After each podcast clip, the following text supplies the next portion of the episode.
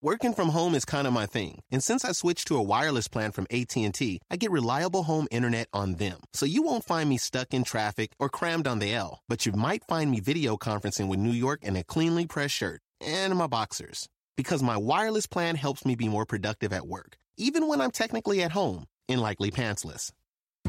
Come into an A T and T store and find out how you can get home internet on us. A T and T, more for your thing. That's our thing. Limited Chicago offer. See store for details. Blog Talk Radio. I don't know what you had in mind, but here we stand on opposing sides. Let's go to war. Let's go to war!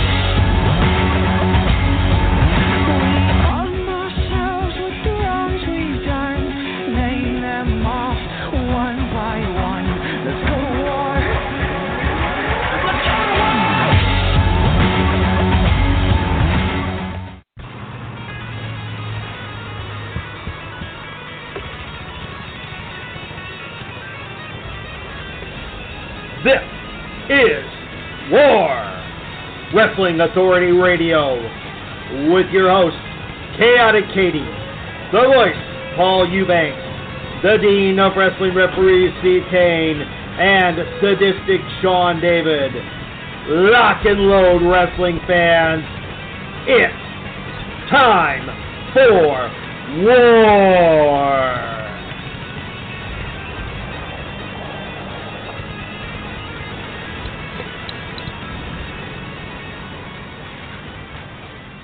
Oh, I'd like to welcome you into the E R tonight.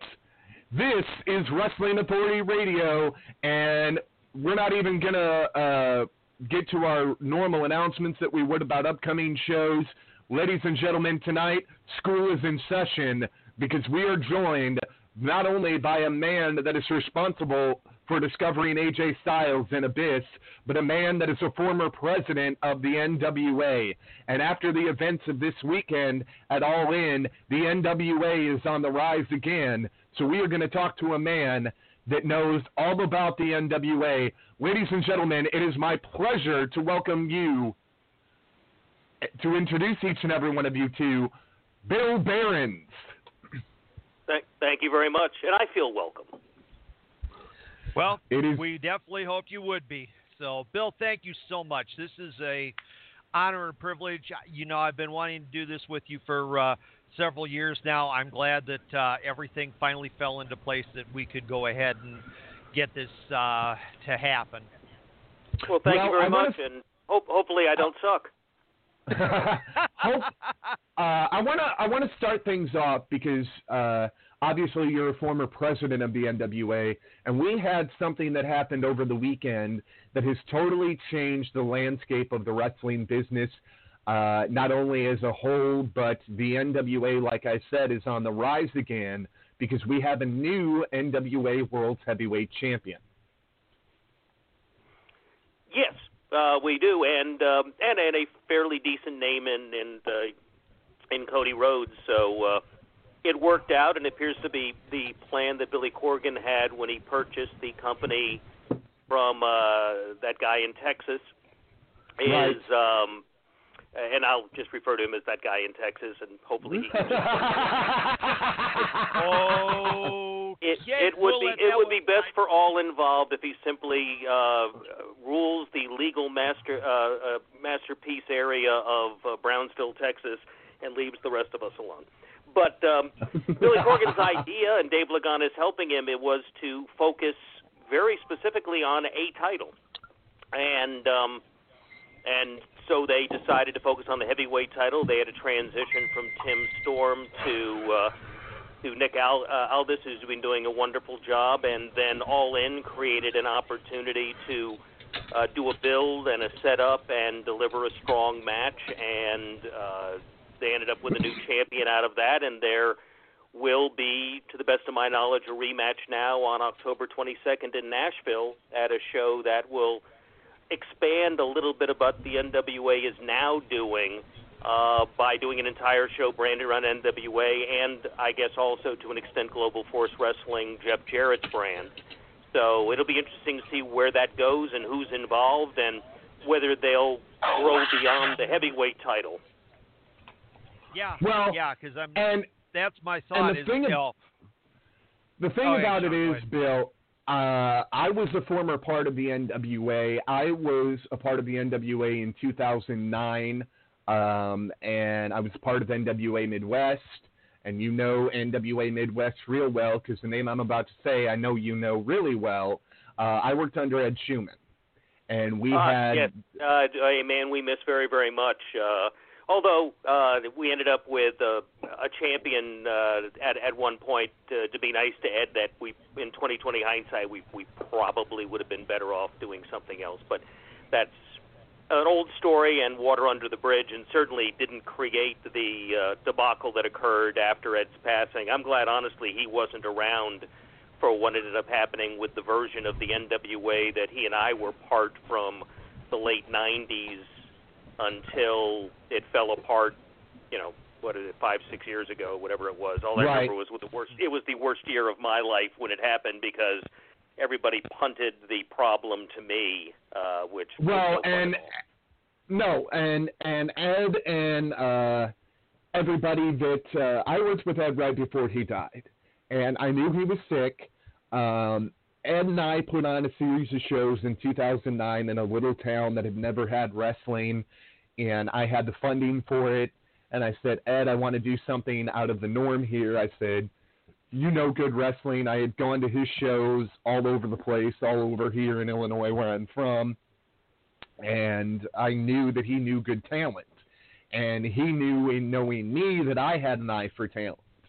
So we were one of the first companies uh, to discover Kyle O'Reilly when he first came into the United States. And that kid now is a part of N X T, has blew mine and Ed's expectations out of the water. Because originally... Well, he did that a wonderful guy, job, and he also trained uh, in a variety of, of different fighting styles to get himself where he is.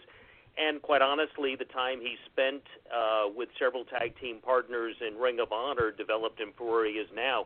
Ring of Honor, uh, while it's growing tremendously, and it certainly was uh, a huge part of All In, uh, not just as a production entity, but perhaps a bit more, the um, Ring of Honor may well have developed most of what is now bringing uh, W W E to the party. If you look at the people that are are, are on top, including A J Styles, who after we left uh, T N A, went to Ring of Honor and New Japan uh, Pro Wrestling, recreated himself for two years.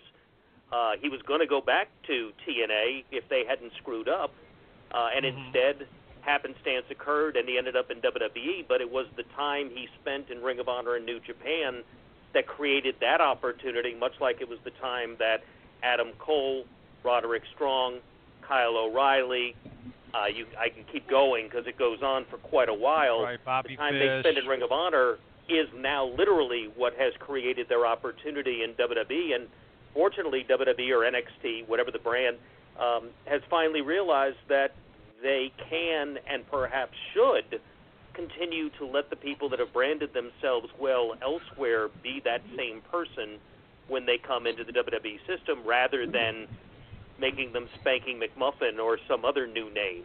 Um, right. So if you really look at what's bringing N X T and W W E to the party now, with very few exception at this point, they are not stars they're creating as much as there are stars that have already been established elsewhere, and in most cases, Ring of Honor um, mm-hmm. has been a big part of right. that.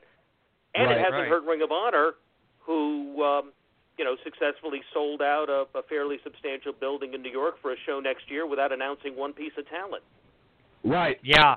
Well, and that's another yeah. big big thing for the for the wrestling game. I want to go back and touch on Ed because Ed was responsible for me having two of the biggest uh, matches that I could ever have in my company in two thousand nine, and Steve Kane was a part of my company. He's one of my bookers.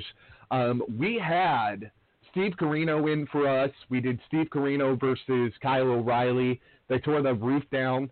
Um, I did not expect Kyle O'Reilly to get picked up by Steve Corino at that show, but he did, and that launched Kyle O'Reilly to go to Ring of Honor because Corino put in a good word for him. He's like, hey, I worked this kid. This kid brought out the best in me. Um, but we had Um, on that well, is it, it we had... Uh, Davey, Davey didn't hurt because uh, Davey had been in, involved in developing him at the time. Right. And it was it was a great, uh, great match. And then we had the N W A World Women's title on the line when Mischief did battle with Nicole Matthews. And I, I it's a, such a shame that Mischief never got to go above and beyond where she did, because I remember the first time I saw her, and I thought, this woman has everything. She had the look. Yeah, but she also had a real a real big girl job. Yeah, and well, she did from true. the beginning. She she had, you know, most wrestlers have jobs until they become wrestlers if they can and become, you know, and, and the industry takes care of them if, if that ever happens. And like all entertainment, only a very small group of people actually make a living in the business. I'm one of, one of the few that do that. Um, right. But Mischief was always, from the get-go, from the first time I met her, which was when I brought her into T N A, when I brought in uh, Delirious, Matt Sydal, Daisy Hayes, Spyder Nate, Prazak, uh, Chris Hero. They were called the Explosion Clique because uh, they always appeared on Explosion, and in the case of Spyder Nate, always in six-man tags against Three Live Crew. And, um, and but she was the only one with a, a job that she really couldn't afford to lose at the expense right. of wrestling. So, right. yeah, she should have been one of those people to break out, but she almost was in a position where she never really could. Well, and that's true. And then we had, at the following show, uh, we had the N W A World Tag Team titles on the line. And that, still to this day, is one of the most prestigious titles that could ever be defended on one of my events because of all the lineage behind it. Um, Definitely so. Um, I we uh, those belts got resurrected really by several teams. Probably the highest profile were uh, Rick Michaels and David Young, Bad Attitude, that were my team, and yeah. had them either oh, yeah. three or four times, depending on whether you count a phantom change in Nashville that Bert Prentice did without permission, um, but uh, or Oops. or the New Heavenly Bodies out of Florida, Howard's right. team. Were the two that, right. that traveled the most and got the most places, uh, including literally the, the belts went overseas, the United Kingdom. They were, you know, for the first time the belts were relevant and to some extent world titles again. Much as with the right. junior title back in the early days, it was guys like Jimmy Rave that established that, you know, credible talent that went on and did other things. Um, oh, yeah. That, that were at, at the time not yet well as well established, and really they were able to get out there and, and make the belts relevant, so that by the time we got into the late two thousands, anyone that would, you know, that had the privilege of wearing any of the titles um, actually had some credibility, uh, and right. we were doing good stuff. I mean, before everything fell apart, uh, the the heavyweight title uh, stuff that was being done by Adam Pearce and Colt Cabana, for example, was among the best stuff. And Adam Pearce ended up being the champion only because Bryan Danielson got signed. So right. we, you know, we were doing a pretty good job with the, the N W A at that time. And then there was this, this gap afterward where stuff was different, and now Billy Corgan has an opportunity to slowly resurrect the brand, um, which he's which he's doing by focusing it narrowly, which I think is a very good idea because it was screwed up from, you know, uh, pretty badly well, after after we ended I, up losing it in a uh, silly court battle. Well, and I, I, I wanna I wanna go into this. Uh, I was not a fan of his per se. Um, it was it was all forced on me by Ed because I was Ed's, you know, apprentice at the time. And Ed's like, I got this guy the Sheik, and he's going to be the greatest thing in wrestling. And yeah, Joey Kabibe, Joey Kabibe, always wonderful. Uh, Joey, unfortunately, misunderstood that uh, he was not making the title great. The title was helping make him great or greater uh, right. than he had been before. And we ran into a problem where, because he was getting booked into zero one Max, um, Joey mm-hmm. thought that he should never lose the title as long as he was able to go to Japan and get paid by them. And unfortunately, we had already made plans that were well known, including to him, and uh, it led to him having a problem, uh, and, and uh, an idiot kid that was our junior champion at the time uh, listened to Joe instead of better advice, and he was a problem, and they quite, I think they still have uh, title belts, because uh, from what Dave Lagana told me, Joe tried to sell him the belt that he may or may not have stolen from us. So, oh, wow. Oh, so I, but Joey, Joe and I have made up and communicated, and I'm not in the, you know, it's no longer a problem from my perspective. Right. It, it was well, at he was the time. Good, he was a good, t- he was a good talent. Uh, he got over. I didn't, I mean, uh, Steve Kane was there. There were limitations to the gimmick, um, which yes. was part of the problem I had with him having any kind of long run, is when you have a monster gimmick and you're doing a version of the original Sheik, basically, um, and you're really not the guy that's in there because you are the best wrestler in the right. world. Rather, you're the scary guy that might stab me with a fork. Um, right. And that's not necessarily the guy that you want to lead the charge as the best wrestler in the world, which at right. the time for us was much better defined by a Colt Cabana at Adam Pearce, and right. probably somebody, a diversity of other people somebody, other than uh, Joey. That, somebody that has gone on to really make a name of himself, uh, Phil Shatter. Yeah. Well, he was in position for that because he was national champion at the time, and we were grooming him for that, and he hadn't yet gotten his opportunity in T N A. Uh, he got a uh, non-contracted spot as security at T N A with Michael Judas, Uh, Mike Colin with another guy, Kid Chemo, and they were doing the security spot where occasionally they wrestled. They were big security guys, right. and occasionally they wrestled, but they yeah, weren't signed, and that. He wasn't Gunner yet when we had the national on him, um, and he was the guy that was in line, uh, but a lot of stuff got screwed up, and certainly our, you know, unfortunately, the position Joe took created some problems that ended up with us having to basically start over. Um, right, we had, right. we had to bas- we had to basically do a match to define a champion. I think we did it in Ohio, in fact, at the fair show that I ran. Yeah. Um, yes. But which you know, which was a shame because it's a terrible way to go, and it's a, it speaks badly of you know the business right. when people well, misunderstand the the business means you winning and losing is sort of relative, uh, but being good business means that we, you may be able to do business again. I mean, if I were well, Joe in twenty twenty hindsight, hopefully he's begun thinking, gee, what if I hadn't done that?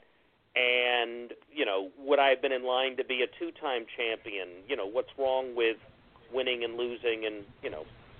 You, right.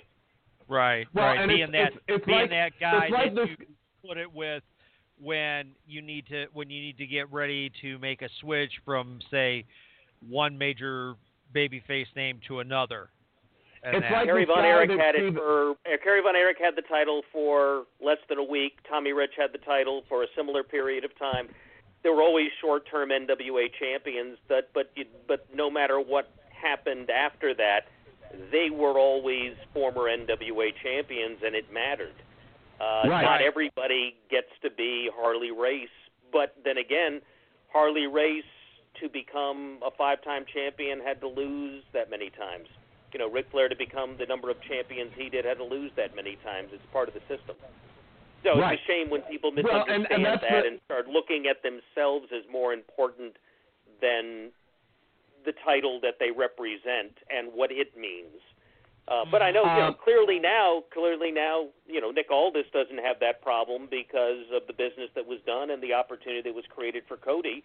And Cody is a guy that believes in the legacy of the title that his father held numerous times. So, right. you know, I, fortunately, Absolutely. a little bit of the integrity is now back as a right. result of of what Billy has been doing with Lagana and the videos they've been doing and putting the belt on somebody that has the look, has has the skill. Um, mm-hmm. And then now right. we'll see where it goes from there. Right, Bill, we're right. gonna t- we're gonna break things up with a little bit of comedy here. I'm sure you've been around the business uh, longer than I've been alive, and uh, almost longer than Steve's been around. So I want to play this for you, and we do these occasionally, but this is one of the bumpers that we did, and it's getting to be about that time. It'll be that time in about February.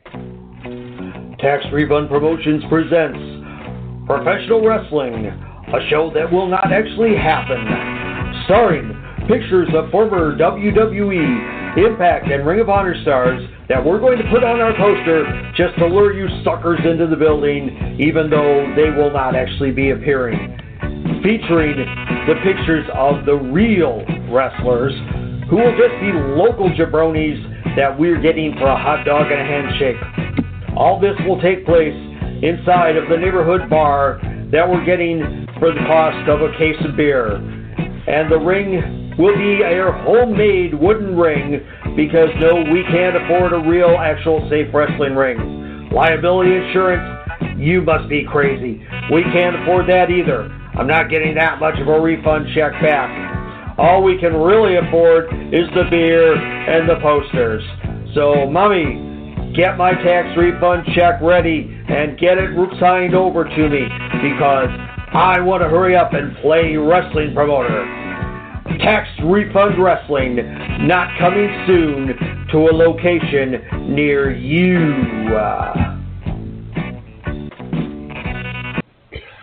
Oh, Bill, uh, you have now heard it. True or not true? uh, unfortunately, much more true than it should be. But and, and it's uh, I've I've been frequently asked, and, and first let me preface by saying, I have admitted freely and in many interviews that I learned that I am a terrible promoter. What I am good at is developing talent. I'm good at booking shows. I'm good at producing television. I'm good at running a locker room. But when it comes to putting asses into seats, it's not my strong suit. I'm not the guy that really enjoys going and papering a town and doing the work, and there, therein lies the problem of promoting. It's work of getting right. people into seats to make the money, because until you get them in the building, you're not making any money. And everything else is expense. I mean, people ask me, well, you know, what if I get the sh- my do a T V show and get it on T V? Will that help? Well, the answer is, who knows? Because until it helps, it's all expense. Right. When people say, right. what do I need to do to be a good promoter? I say, put a budget on your show. Don't spend more than that, and realize you have to have the money to pay for everything before you make any money. Right. Unless you are lucky as a promoter, which can also be unlucky, and you find some idiot um, to fund your thing for as long as that idiot's willing to do it, the reality is it's like any other business.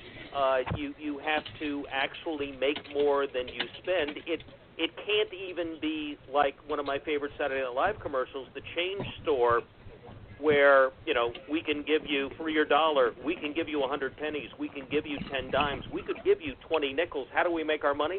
Volume. But the, the reality is that's the problem. And, I mean, I'm in the business of booking talent for as much money as they want and I can get. And if I book somebody for five thousand dollars on a show, to me, that means five hundred people need to go to that show and pay ten dollars for a ticket, and that only pays the fee. It doesn't pay for the flight and hotel. Right. So right. And that's, that's this is where a lot of promoting falls apart is a lot of guys do use their tax refund, or even if they're handed money by some idiot, they then, you know, like I had one guy say, how many guys should I book to draw a crowd? And the answer is, well, drawing a crowd's promotion, it doesn't involve booking anybody. T N A right. had all sorts of stars on their cards in the early years we were doing house shows, but we didn't promote worth a damn, so we were drawing three to five hundred people at the most. And right. we had Kurt Angle, A J Styles. We, you know, we had good people. We had Christian Cage. We had Booker T. We had right. we had Steiners. We had, you know, people that individually right. draw money for promoters to this day. Uh, except for A J, who's drawing money for W W E, but but the reality is, yeah, that the reality is, one guy well promoted is as good as twelve guys well promoted. The only difference well, is twelve guys cost more. Let Let me ask yeah. you this, um, because this is the way that I promote, and this is the way that Steve Kane promote. Um, we can book twenty dollar, twenty dollar guys all day, but that doesn't mean that those twenty dollar guys are going to bring people into the seats. I would rather book a fifty dollar guy knowing that he's got more draw power than the twenty dollar guy and pay that little bit of extra. True, but at the same time, you have to make sure that an audience is aware of that difference, that the fifty dollar guy is more valuable and that the people agree, because okay. simply booking that guy doesn't draw anything. Right. Until the word is out, like I said, you can have the greatest card in the world, but if you don't promote well, you won't draw. Uh, you know, no. Ring of Honor, for example, All In was an interesting idea. Whatever it was, it created something very interesting because it sold out a really big building. Mm-hmm. And to some extent, one could argue that it was a Ring of Honor show on steroids, in that there were things there that weren't on a normal Ring of Honor show, but quite a bit of it would be. The production was. The primary company that it was filtered through certainly was. Right. But if Ring of Honor had said, we're coming in and doing a show in Chicago, as they have, they would draw up to about one thousand people. But all of a sudden, another idea came into play, and it created a excitement that wanted people to be there, and All In became something special. Now, is it possible that as a result of what happened in All In, all of a sudden Ring of Honor could have success simply based on its brand now in New York City in one of the legendary buildings? Well, the answer is yes. It's what happened. All of right. a sudden, Ring of Honor's ability to draw has grown by creative promotion. Well, and I think... And I think, too, Bill, I think it's their relationship with New Japan. Uh, if you go back and look at their relationship a couple of years ago, New Japan wasn't putting the money that they're putting into Ring of Honor now because they're they're wanting to be more in the United States. Um, well, and so I look, think that that's yeah, – Well, that, that actually – there's there's two sides to that. The, the New Japan relationship was created by uh, – to give credit where credit is due, and, and Joe Koff would agree. It was created by myself and A J Styles.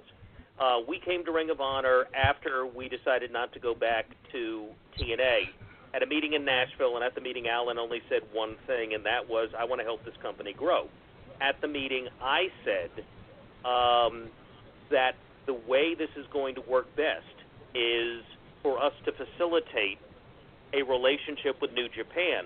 Some of the people in that meeting on the Ring of Honor side questioned why that was a good idea.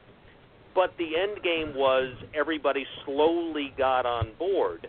What that led to was A J Styles all of a sudden became the champion in Japan very quickly. He also became the leader of a faction that was popular there but hadn't really broken out much farther than that, and that was the Bullet Club, because he took over the Bullet Club. Inevitably, right. that led to the Bucks being in the Bullet Club. Inevitably, that led to the Bucks coming over to T N A. It ended up with Adam Page, who was being used underneath, being elevated as part of the Bullet Club. It led to Marty getting signed. It led to, when Cody became available, him capitalizing on the Bullet Club. Hell, Jeff Jarrett capitalized on the Bullet Club, because all of a sudden the Bullet Club became something beyond what it was in Japan. And simultaneously, both companies were benefiting by the cross-pollination of talent. And both right. of them were finding success and not worrying about, is what New Japan is going to do in the United States going to get in the way of the growth of Ring of Honor? Because one of the things New Japan has already learned is, regardless of how excited Access and its owner may be, Mister Kaban, the reality is it will take a while for a product with Japanese talent that's primarily Japanese to become a big deal in the United States on a okay. mainstream level. It'll simply mm-hmm. take a while because a lot of the people don't speak the language well. That, right. that ends up being the problem. So you end up narrowcasting, and different than Lucha Libre, where there's a huge audience and networks that serve that audience very specifically. There is no substantial comparative audience for Japanese viewers, nor the audience base of Japanese people to grow it individually. So what you have to go is try to go as mainstream as possible, and that's the synergy that, that is helping both. New Japan brings some sizzle because it's people that we're not used to seeing, and Ring of Honor creates the ability to go mainstream by being in as many markets as they are with television on broadcast television stations. And right. everybody's got their own little cable thing going, or, or satellite or whatever. Um, right. They've all got their other dedicated channel in this multi-channel universe, and they've all set up they, a system of online app delivery, whether it's right. through Honor Club, the New Japan Club, or Fight. So everybody's got all of this, or Fight Channel to some limited extent when you get up into Canada. So there's all these right. layers that are now doing. Add into it, albeit, albeit a smaller piece, but C M L L, who's part of that triad of New Japan, Ring of Honor, C M L L from Mexico, yeah. and you're now seeing more interaction. C M L was sort of the bastard stepchild because they're not willing to spend as much money, quite honestly. Mm-hmm. But at the same time, you're seeing more back and forth this year than you saw the previous year. Right.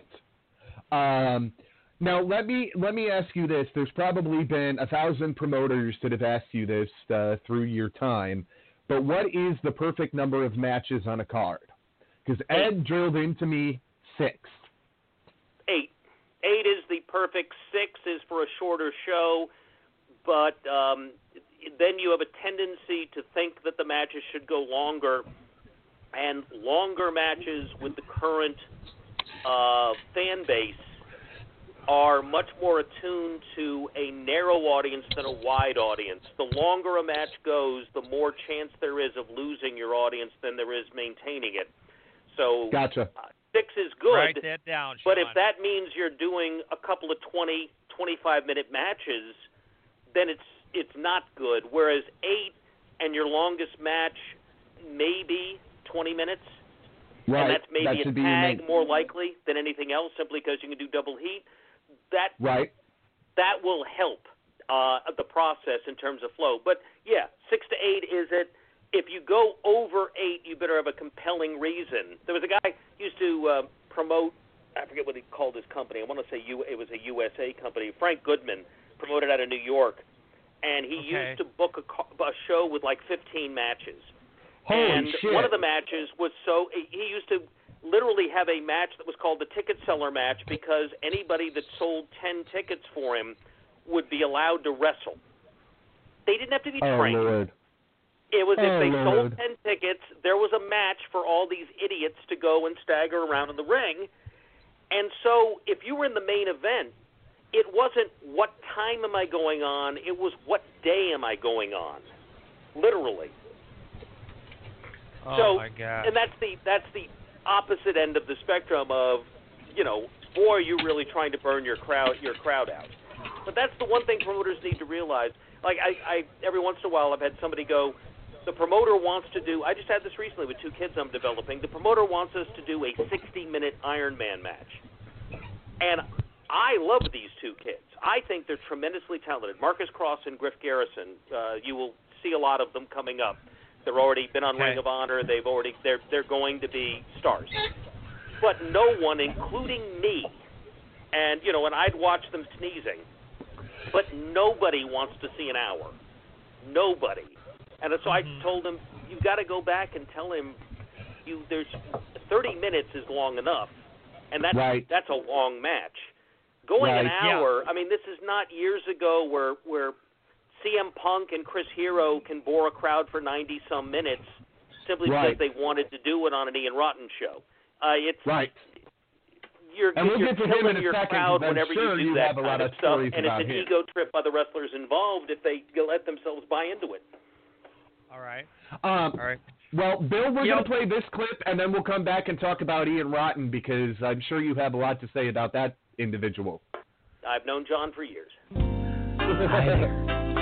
So you want to get into professional wrestling, but you just don't know how to do it? Well, I can show you how. All you have to do is dial one nine seven six R A S S L E R. That's one nine seven six Wrestler. I'll teach you the ins and outs, the ups and downs, everything you need so that you can just explode onto the wrestling scene. Just remember that number. It's one nine seven six R A S S L E R. That's one nine seven six Wrestler. Make sure you call today. I'll be waiting for you. Calls to one nine seven six Wrestler are twenty-nine ninety-five per second. All major credit cards are accepted.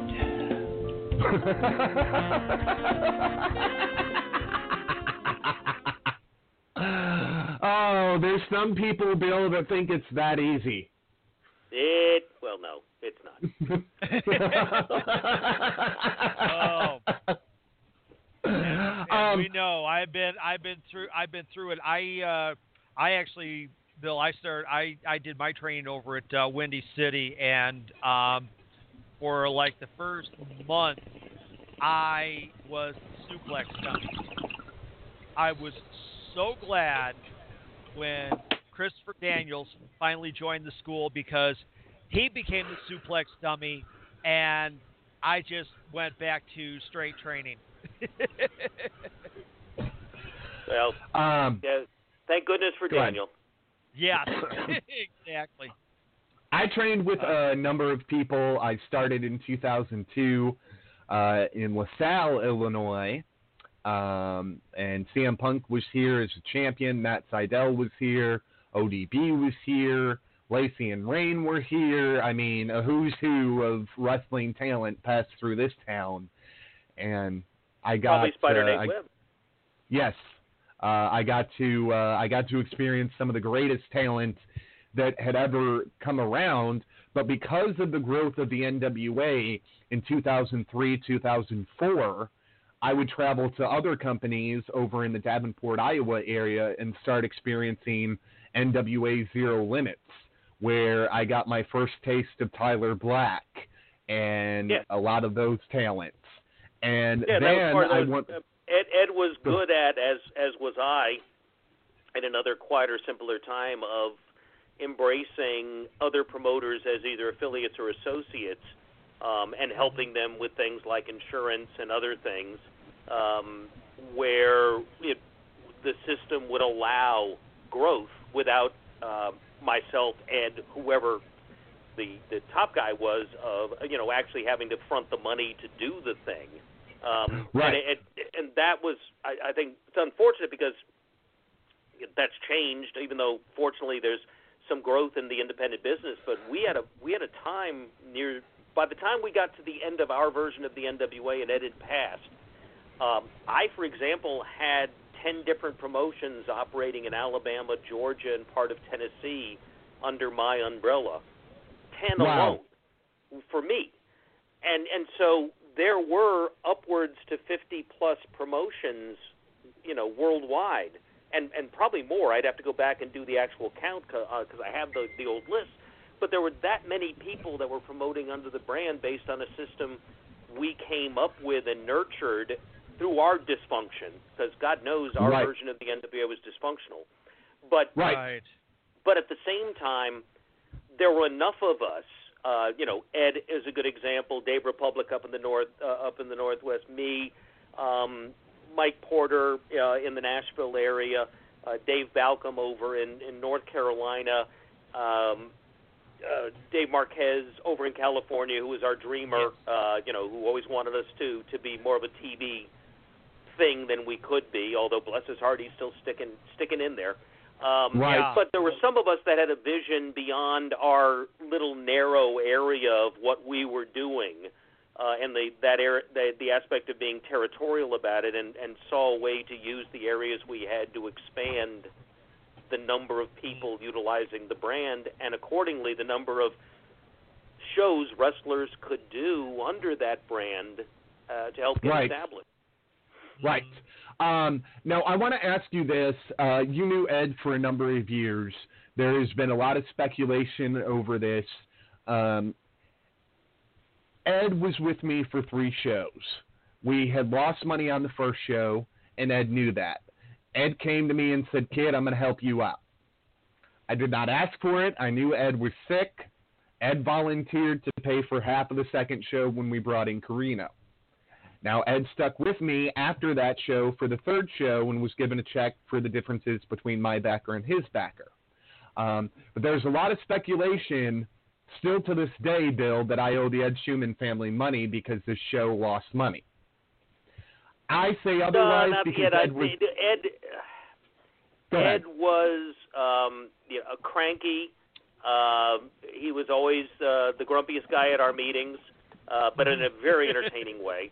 And, uh, and and Ed was one of the most generous people that I've ever met in wrestling in terms of, you know, and it, it again, it, it explains his support of, of Joe Kabibe as the, the Sheik. Once he got on board with something, um, he was going to ride that out, and he was and he was going to push it all the way through if he possibly could. And it's one of the things we knew about Ed.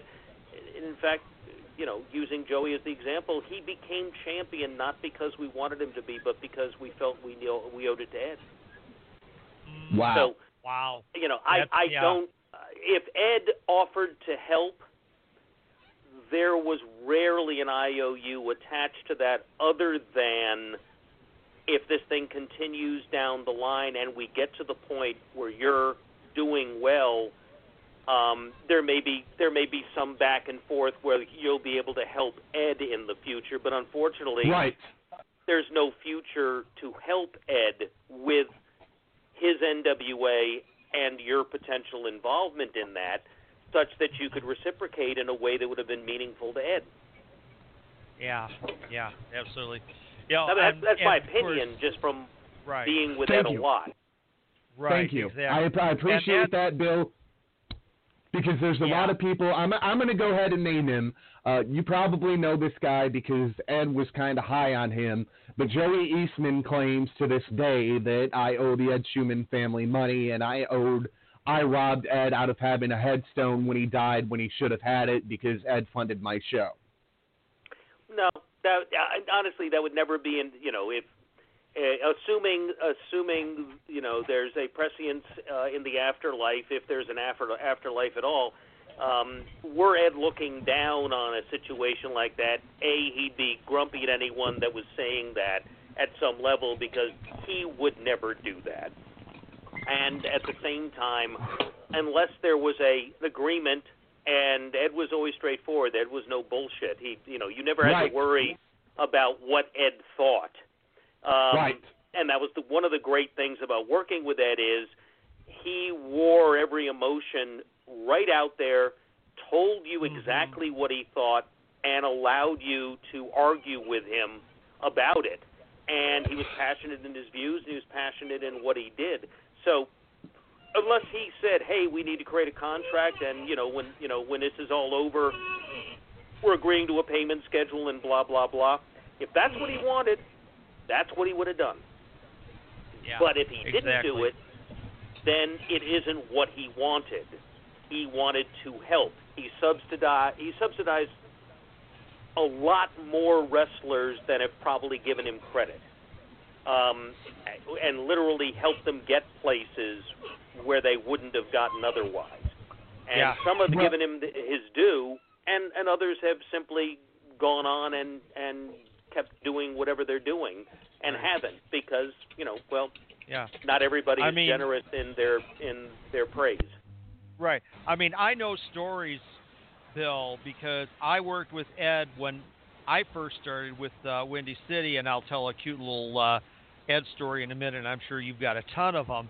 Um, But uh, um, where Ed would actually buy gear for guys, trunks and tights, when, you know, if they didn't have the money for it, because he wanted them to have a certain look, and, you know, if they couldn't afford to get that look, he would make sure that it happened, because that's how much he, like you said, believed in the guys.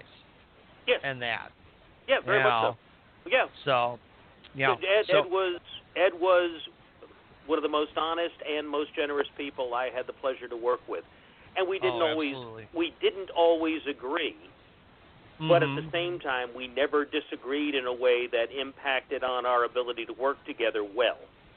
Right. Um, he was one of the guys that whenever we were having problems in the N W A, Ed and I were never on opposite sides um, mm-hmm. about the direction we needed to go in, and if there was a okay. side, what side was the right side versus the wrong side. Mm-hmm. Um, and, the, you know, that's, you know, I, I'm yeah. I'm very blunt, uh, and that's that's been both good and bad in my relationship with various folk, and email has a tendency to make me blunter because I write succinctly. So people yeah. will read into limited limited language as uh, emotion as opposed mm-hmm. to simply exactly what it says. Uh, uh-huh. But Ed was Ed was one of the easy guys to deal with. You know, it, yeah. it, arguments with Ed were fun as mm-hmm. opposed yes. to why are you being an asshole? Yeah. And a yeah. lot of our guys were simply jerks. Uh, Ed uh-huh. was never one of those guys. He was the opposite of that in everything that we ever did or tried to do. Right. Well, you well, know, it's so funny because, like I because like I say, um, you know, Ed because Ed was actually working as a uh, manager. Um, did uh, Doctor X Under the Hood? Actually, used to uh, come out on T V tapings with a uh, jacket that uh, on the back he actually had uh, borrowed uh, George Crybaby Cannon's famous uh, "I am right." Uh, statement on it, but um, one time we were working a weekend uh, double shot in a couple of one-horse towns here in uh, southern Illinois with uh, Iron Sheik, and we're doing the evening show, and Sheik and Ed and I did, did went, Sheik have the medicine? Um, yeah, he he he had he, but he he saved that for after the show. Okay. But um, but you know we're but the three of us are standing off to the way far side. We're at a fairgrounds, and this is you know, the and so we're on the racetrack with the show, but we're way off away where nobody can see us, and we're standing there talking, and Shiki goes, "Look at all the marks out there, Eddie," and Ed goes, "You know, Sheik, sometimes I think we're the Mizarks." I just stood there. Well, and honestly, the more the, the more the industry has grown, the the more that's become a truth because of the changes in the business. It's it's hard to distinguish now what is who's in and who's out and what the difference is at some level. Yeah, yeah. Uh, I honestly, it, I it, tell it's you, much much easier yeah, now for anybody to try to be a promoter. And it's much, much easier now for anybody to try to be a wrestler than it ever has been. Oh, and that doesn't mean we've increased um, the quality of either necessarily. Right, right. I am going to go ahead and I break wish, things. Okay, because I was going to say, that's the one thing. I wish that uh, your schedule was such, Bill, because uh, on the eighteenth, we're actually going to have uh, Tim Hornbaker, and I'm not sure if you've uh, heard about his book, Death of the Territories. But, I've um, heard of the book, have not had the pleasure of reading it yet. I'm I'm actually I'm actually uh, very fortunate. Uh, Sean and uh, our other co-host Katie, who couldn't be with us uh, for this session, um, I have advanced copies of it, and oh my gosh, I mean he breaks down the entire situation with you know the N W A from the start of it into you know everything that uh, happened when. You know, when Vince Junior bought out his dad and everything that went on between that. It is a fantastic read. I mean, you know. Well, I, I'd, I'd I be, I'll be interested could... in it. I was blessed in that uh, my active involvement in the business in terms of actual doing stuff other than putting T V shows on for wrestling companies began in nineteen ninety-three. I've been doing mm-hmm. stuff since the mid-eighties in terms of right. putting T V shows on.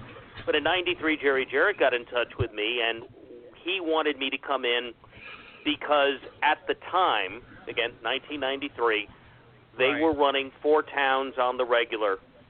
Mm-hmm. They were running uh, Louisville, Evansville, Nashville, Memphis, and occasionally Jonesboro. All so right. yeah. they had four pushing five. on a relatively weekly basis.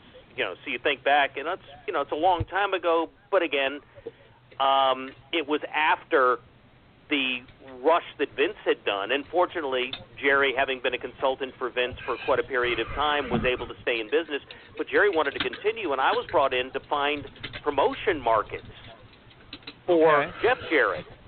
And Jeff Jarrett ended up not wanting to promote after I got him four additional promotion markets. Oh, wow. So all of a sudden, we changed our mind, and instead I grew the distribution on a barter basis. It was then sublet by W W E, who paid me for that. And Ooh. we created a distribution that reached about sixty, sixty-five percent of the country at the time when cable was less than fifty percent of the country. There was no small satellite dish. Uh, there were only three or four mar- uh, stations in most markets, different time. So we were still in a situation where a territory was working at some level. Um, but interestingly, uh-huh. by nineteen ninety-seven, it was starting to fall apart because that's when the company was sold to idiots. Uh, first Jerry sold out, uh, and right. then Jerry sold out. And once that happened, the T V station went away in Memphis. The system, or or it didn't go away, but it changed dramatically through a, a bunch of silly, silly stuff. And within three months, under new ownership, U S W A was gone. But even right. after that, in ninety-eight, Bert Prentice and I got started. We're running Nashville both Friday and Saturday, and started running Louisville. And so we right. were still able to do, on a lot of weeks, three to as many as four shows, up and until about two thousand. Uh-huh. And I, I was running, you know, I started running in in Georgia, and I was badly promoting, but running two or three times a week. So you were still able to do more for a period of time, but slowly but surely the ability to be a territory dried up. It just became easier or better to focus on doing one thing well, or the separate way of promoting that has become popular with some, which is to simply do hotshot shows here, then take the hotshot show there, you know, which involves no build-up. You know, it's the kind of show where you do a ladder match simply because it's Tuesday. You know, you do a, uh-huh. you put a cage up because cages draw, but not because there's an issue that needs to be resolved in a cage. Okay. Different. Right, right. Okay, yeah, yeah, definitely. This... What you what you say makes a lot of sense, you know, and I and uh, I I just I love, because your insight in this is just, you know, amazing, because you come from a, you know, a direction of somebody who has been involved with some, you know, talents that really have uh, blossomed out. You know, now I'm um, going to take the next seven minutes to go ahead and break this down. This is the formula that Steve Kane and I have. Um, I, I allot probably anywhere from five hundred dollars to seven hundred fifty dollars on advertising alone. And what I mean by advertising, I don't just mean posters. I don't just mean social media. I'm putting ads on SmackDown and Raw, because SmackDown and Raw, as you know, Bill, is where your casual market is. And if I'm not hitting my casual market, guess what? I'm not drawing the local fans. There are a lot of hardcore fans out there, and I get that.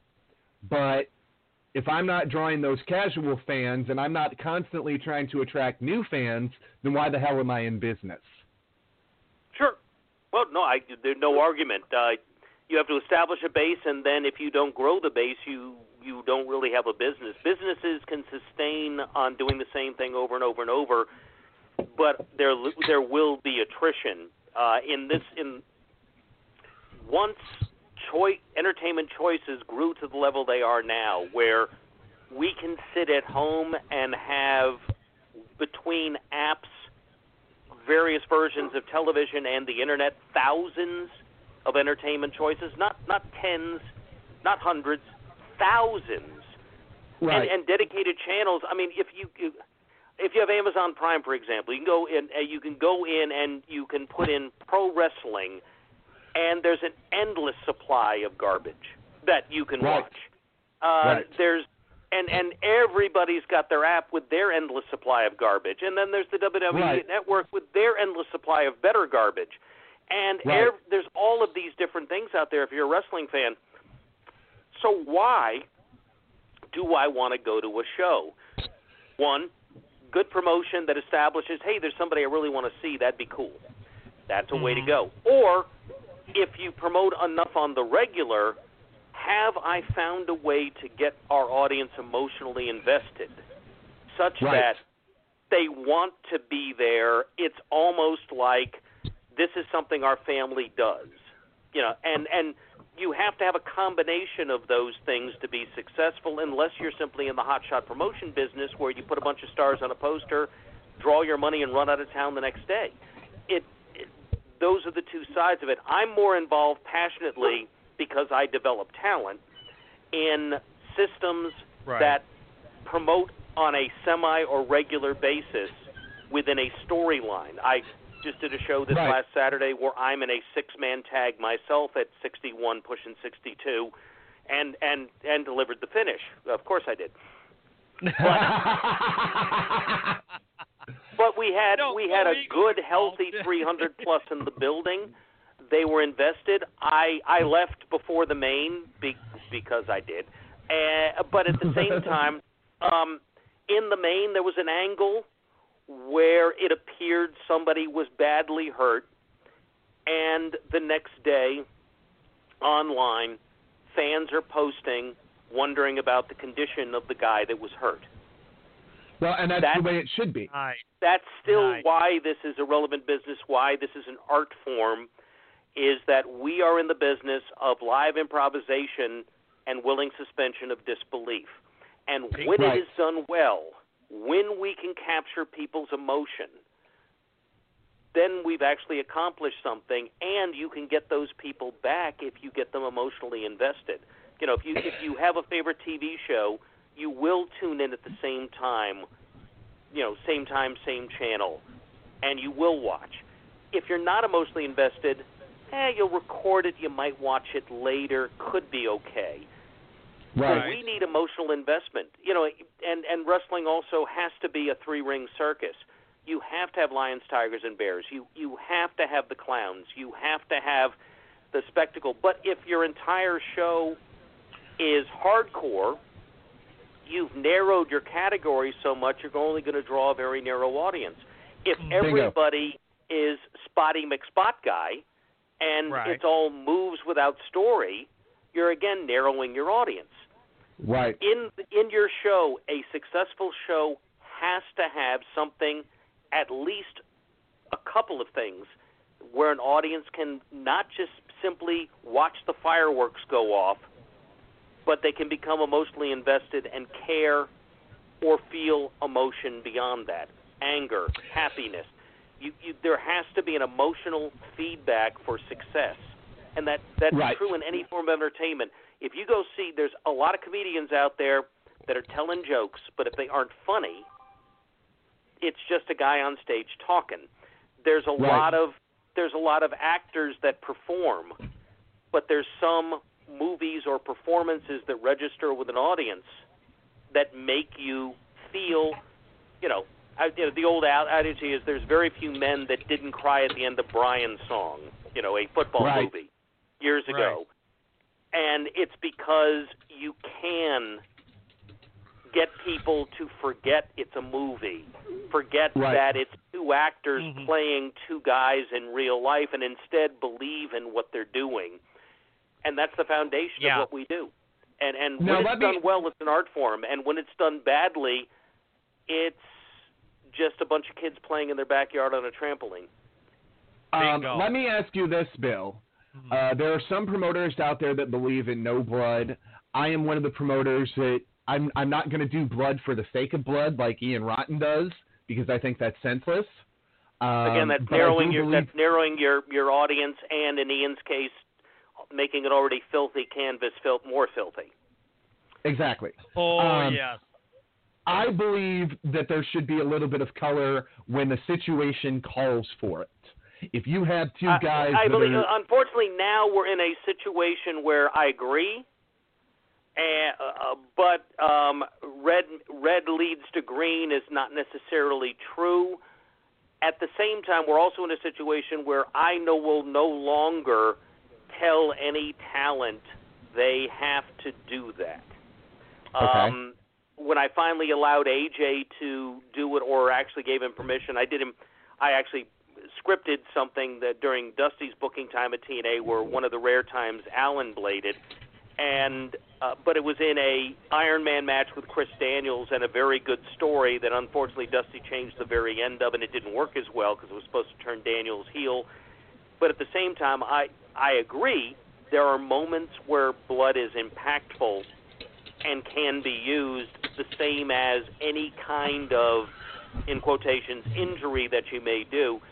I'm simply not in a position where I can anymore, because of various health-related reasons, where I can tell any athlete that their spot is dependent on them doing that, nor require it. There's an infamous time where the Motor City Machine Guns were asked to do that at T N A and refused.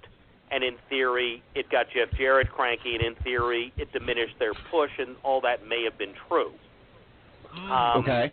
Wow. I think there's there has to be a happy medium in that, and there are other ways to get to the same place, is the other thing that anybody that wants to do the uh, the blood thing, you can get there, and there's other ways to do that without it being the aggressive forehead thing that, that it was at one time that led to legendary foreheads like New Jack's and Abdullah the Butcher's and even the late Dusty Rhodes, where right. it looked like a train track was on their head because of the quantity of times that had been a go-to. Right. Right. right. All it's right, different uh, now. Uh, Bill? And, and, and, and there's so much more attention now to um, and, and again, it leads to regulation where you have to worry about that. The more blood, uh-huh. the more concern there's going to be from government at some level. Uh, and it's yeah. one of the reasons why, you know, we go back to, we never really talked about uh, my our, my buddy John Williams, Ian Rotten, but he literally created the regulation in Kentucky um, by ah. his activity, because everybody else was doing just fine, and he was doing blood and gut stuff, and this was in the late nineties. Um, right. Into the early two thousands. Well, late nineties is when it hit the fan, because that's when I was going in and promoting in Louisville, and I had to shut I had to shut him down several times. But because he wouldn't stop, everybody got the regulation that pretty much prohibited the use of, of blood in the state. Um, wow. Because of mm. the overkill aspect of it. Or you get to oh Louisiana, where a match has to be stopped automatically. Or South Carolina, where a match has to be stopped automatically. It it it ends up where you you if you're not careful, the the advantage uh, and the symbolism of it becomes a problem as a, as opposed to a benefit. So it, it's you know it's it's a bullet that you only put in your gun when you need to kill the werewolf. You don't put the silver bullet in ex- unless the werewolf is there. So you have to be careful how many times you put the bullet in, and that, that literally is where we are now with, with blood in a in a presence where, you know, governments are going to find a reason to regulate if they can at some level, particularly mm-hmm. as it relates to wrestling. And wrestling weirdly shouldn't be regulated, but we sometimes impose it on ourselves by our stupidity. We'll get wow. to that. We're going to take a five-minute break, Bill. If you want to just hang up and call right back, you can uh, use the facilities, get something to drink, uh, let the dog yeah. out if you have one, and we'll right. be back in about five minutes. Cause, uh, yeah, ladies and gentlemen, I want to discuss a show that launched a lot of top-notch careers. And no, I'm not well, talking about T N A. We'll get I'm there. I'm talking about uh, a little show called Wildside. We'll get there. Uh, we're going to be I back know. in about five minutes, ladies and gentlemen. You are in the E R listening to Wrestling Authority Radio. This is An Evening with Bill Behrens. We will be right back.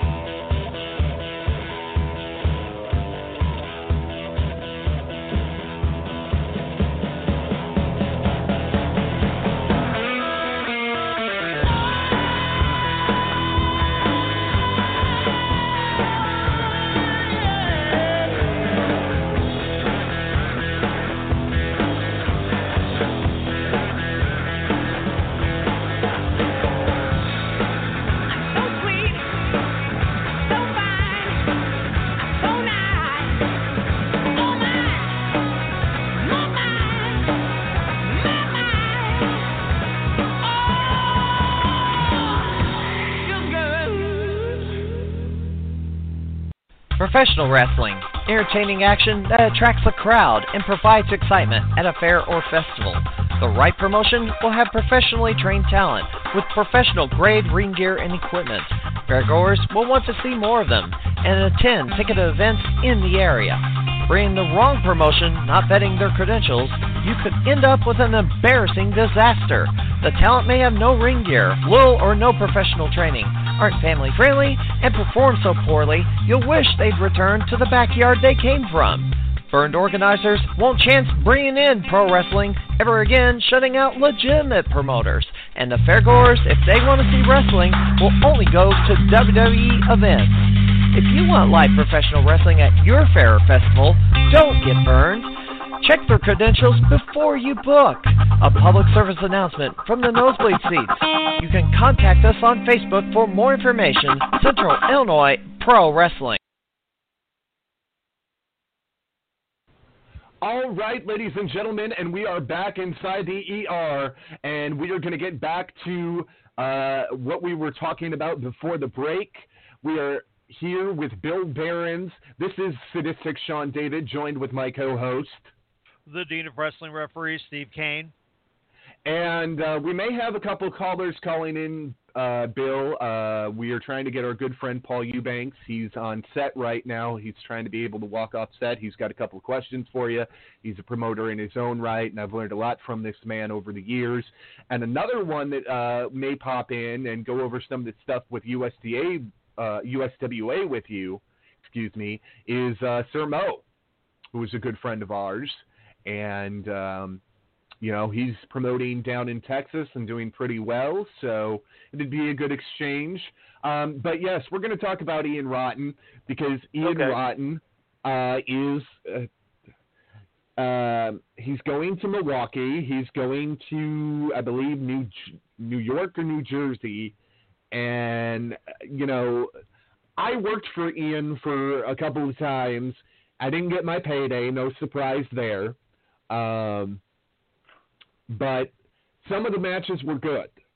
He can book good wrestling. He knows how to do it. The problem I have with Ian is he focuses so much on that hardcore blood and guts that it outweighs the good wrestling that he's booking. Yes. Well, that's always been the case.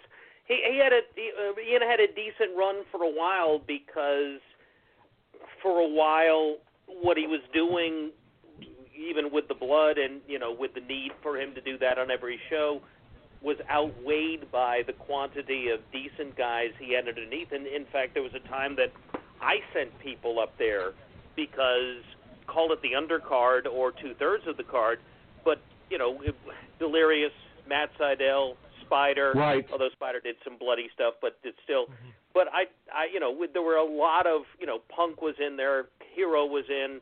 There were a diversity of guys that could go right. and that were at the time, you know, indie darlings at some level or getting there. Right. So, and, and, and he was one of the destinations at the time. Yes.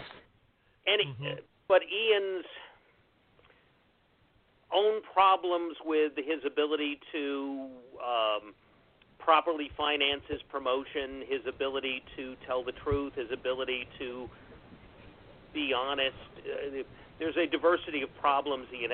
Ian's one of the only promoters I dealt with when I was the uh, when I was the booking agent for T N A that um, bounced checks on T N A, and it wasn't even his checks because he couldn't have a bank account. It was one of his female talent's checks that bounced. Wow. And she oh my was God. about to get a job with T N A, and unfortunately yeah. she didn't get that job because the check bounced.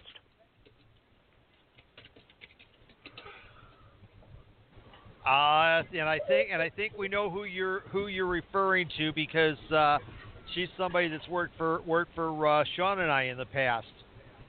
Oh my yeah, God! And, and a very talented lady who, unfortunately, I don't know what exactly is in John's Kool-Aid, because. Uh, Certainly, I don't see him as the guy that can be married and have, you know, anybody on the side, but bless his heart. Um, some people drank the Kool-Aid, and next thing you know, you know, they're financing or helping and and it it's never worked out well. Um, and yet he goes away, he comes back, and uh, you know, it's he's like a cockroach. There's really no way, you know, there's no way to kill him off.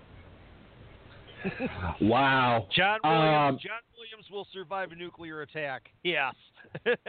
um, well, and I worked for Ian, and I went to some of his shows. One of the greatest shows of his that I went to, uh, it was Spyder Nate Webb against J C Bailey in a Texas death match. Uh, but the problem with that show, it lasted five freaking hours. Five hours. How the hell do you have a wrestling show last five hours? Well, you, you, you have a show that, that burns your crowd out. Like we, we yeah. Oh. And he had yeah, Jerry Lynn there. This was when Jerry Lynn was his champion. And I'm like, man, I would have ended with that. That would have left the fans happy. But no, you're going to go above and beyond that. And we're going to – oh, my God. It blew my mind because I've never seen it before. I'm like, how in the why are we doing five-hour shows? And this is where I got the br- brilliant idea to book an eleven-match card back in two thousand twelve. Well, Ian did it, so it's okay. No, it's not okay. That's overspending on talent. That's yeah. That's yeah. That's killing your crowd with too much. I mean. When when I worked for Windy City, we would do a twenty-one match T V taping. Our twenty-one match T V taping lasted maybe two and a half hours tops. Oh, yeah. Well, I mean, there's no seriously, talk about again, but uh, you know, to give Ian his due, John his due. Um, John, I, when I first met John, it was it was like I said, just when I uh, we went in and we were promoting U S W A in Louisville. And he would be the guy that would try to convince people not to go to other shows. So I actually invited him to our first Louisville show that we were co-promoting with Ohio Valley, who I had just gotten on television in Louisville. And so we were trying to do a cooperation thing as the best possible way, and Ian was one of the guys promoting the extended area. He hadn't yet burned all the bridges. He was just getting there. It took him time. Um, but, you know, when we ended up inviting him, and he said no, but then he ended up showing up to the show and sitting in the crowd for a while, and that's the closest that I was able to I was able to get to really trying to work with him. Otherwise, I booked people in when he was doing well. Uh, I booked people up there that he paid well, including Dusty Rhodes. That was a dream for him to do. And he had moments wow. where he did a wonderful job, and then he had moments where he was one of the worst I've ever dealt with. You know, at this point, I would not book any piece of talent with him without all the money up front. That's Absolutely. just based on the experience yeah. I have to date with him. But we had now, to get to that. Now, uh, I have uh, – I'm going to tell you about what happened at my last show um, that I did unfortunately have to cancel. I'm going to break down those. But uh, we did show two in June of twenty seventeen. We were supposed to have Cowboy Bob Orton Junior Uh, I booked him through somebody I never should have booked him through, and I lost Steve Bob Stasiak. Orton. No. Uh, ah. I booked him through a friend of mine that told me he could get Orton at three hundred. I called Orton to set up the radio interviews that I had paid for and, and done everything for, and Orton's like, hey, I don't have my money. And I was like, Bob, I was told you got your money. I was like, okay, let me take care of this. I got your money right here. Let me send it. Well, unfortunately, it was his wedding anniversary weekend, and he had already given up his plans for us to be there. But when the money didn't come, he changed his plans. So there was nothing that I could do to get Bob Orton to come to my event.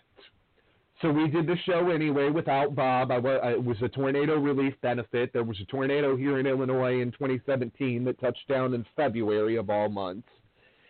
And um, we went forward, and we drew pretty well, and we were getting ready to come back uh, for show three, and we were moving towns because I felt the town we were running just wasn't working, and we had lost two venues, uh, one because there were drunken, belligerent people that I didn't want to deal with because I don't drink on the job. If I'm promoting an event, I don't drink. That's rule number one. I, and I I don't allow that in my locker room. Uh, and it. I don't either. I, it, I don't any, either. Uh, uh, any any any wrestler that wants to justify the consumption of any alcoholic beverage and or illegal substance as a justification to wrestle means that person is not a professional and should not ever be allowed into a ring. It, there is no, there is absolutely no argument for right. anyone to be impaired. The the argument I've heard all the time is, oh, I need a couple of beers because I'm bleeding tonight. That's one of the, the famous wrestler statements. And every yes. time that's come up, I'm going, have you ever heard of an aspirin? You know, it's just, right. you don't need to drink. And, and right. beyond that, any person in any form of entertainment, including wrestling, that can't take a three frickin' hour break from drinking or doing drugs has a problem you don't need. So that, that person simply should not be there. You know, and, and all the guys, the legendary wrestlers that want to talk about, you know, how they could uh, they could go sixty minutes messed up. Well, bless your heart for doing it, and you're probably not doing real well now. And there was probably a short run of your career because of it. Bingo. Because there's really nobody that has been impaired and is still a relevant person in wrestling or stayed well, relevant in wrestling by being impaired. This is this is what happened. Uh, we we did show one, which was my comeback in December of twenty sixteen. I took four years off after I had a show where I couldn't pay everybody in full. I said, I'm not doing this again until I have all the money. So I made sure I had all the money, and then I came back, and we did really well. But we got a snowstorm. I ran in December. We got a snowstorm. I had to derail the show by thirty minutes because all my talent wasn't there. And there was nothing. I didn't want talent walking through the front door as matches are going on. That just doesn't look good. Um, so yeah. we derailed the show. And I have them getting in my announcer's faces and my face, oh, we need more money, da-da-da-da-da-da-da-da-da-da-da-da, and cussing me out and cussing my team out up and down. And I said, this is not the way we do business. If you if you want to talk to me like an adult, then we can handle this. Uh, they didn't choose to act in an adult manner, so it didn't get handled. Um, that was the first venue. The second venue... Uh, we had problems with from the get-go. The guy was just – we ran a Y M C A, and I thought it was going to be the greatest thing for us, and it ended up being our one of the biggest headaches that Steve and I have ever had to deal with because this guy yeah. wanted everything changed. I mean, he wanted to run the show. I was like, if you want to pay for it, you can run the damn thing, but until then, I'm paying you rent to rent the building. The show is mine, and what happens is is my idea. Um, well, we we had a couple wrestlers on that card that thought it would be a good idea to pick up Y M C A equipment and start bashing each other over the heads with it, which cost us that's for the never, first time that's ever. That's never a good thing. Uh, it cost yeah, us our security out. deposit. So that ticked me off. So I moved venues, got ready to do show three. I put fifteen hundred dollars in advertising between radio, television, um, and we, we had press releases to every paper in the area that I could get to cover it. I mean, that's just the way it was. Um, but unfortunately, in those situations, you, you simply have to do the best you can. Um, I've, um, I've had my examples of stuff not going the way it's. I had I had one where we we had a, a show in Huntsville where we had a brawl set up with Tommy Rich, Doug Gilbert, and Mabel, uh, Viscera. Nelson, it was Pat, and um, and uh, you know we're we're in their theater, and they had some tables up, and I'm walking. I decided I was going to walk around during this thing to make sure they didn't screw up and break anything. Right. And I told them all not to break anything, and then, of course, bless his heart, uh, there's this moment where they're they're both going after Mabel, and he. He looks behind, and there's just a table there, and he's teetering. And I look at him and go, Nelson? And he smiles, and then he falls back, and he breaks the table. And I'm going, you asshole. You know, you. you. Now, uh, what happened, Bill? He's going to laugh. What happened, Bill? He's going to laugh. What happened, Bill, is uh, we got to the Wednesday before the show, and we um, we did not have ticket money in the way that we thought, because there was a rival promotion here running twenty miles from where I was going to run, and they did all their ticket sales online, and they did them well. So I thought, you know, I'm going to take the tickets out of the retail places because we're not selling them well there, and I'm going to see if we can sell them online. Huge mistake. We had twenty tickets pre-sold. I, I, I called Steve Kane, and I said, dude, I said, I ain't got no choice. I said, the writing is on the wall for this one. If we press forward with this and try to run this off the gate, it's going to be suicide. So I said, yeah. we're ma- I'm making the executive decision. It's got to be canceled. Um, it, it had to be done. Otherwise, yeah. I, I was going to go into the, the whole. Numbers. Right. I looked at the numbers with him, and I said, yeah, we've got no choice. This, you know, if we if we try, then we're we're we're shooting ourselves in the foot, and I'm not gonna I'm not gonna allow that to happen. And no, because we did so, that already. We've been down that road already. So yeah, right. Now the new plan is I'm coming back in June of twenty nineteen. I'm working with Sir Mo. He's gonna come up from Texas and help me, and uh, it's it's gonna be one of those things.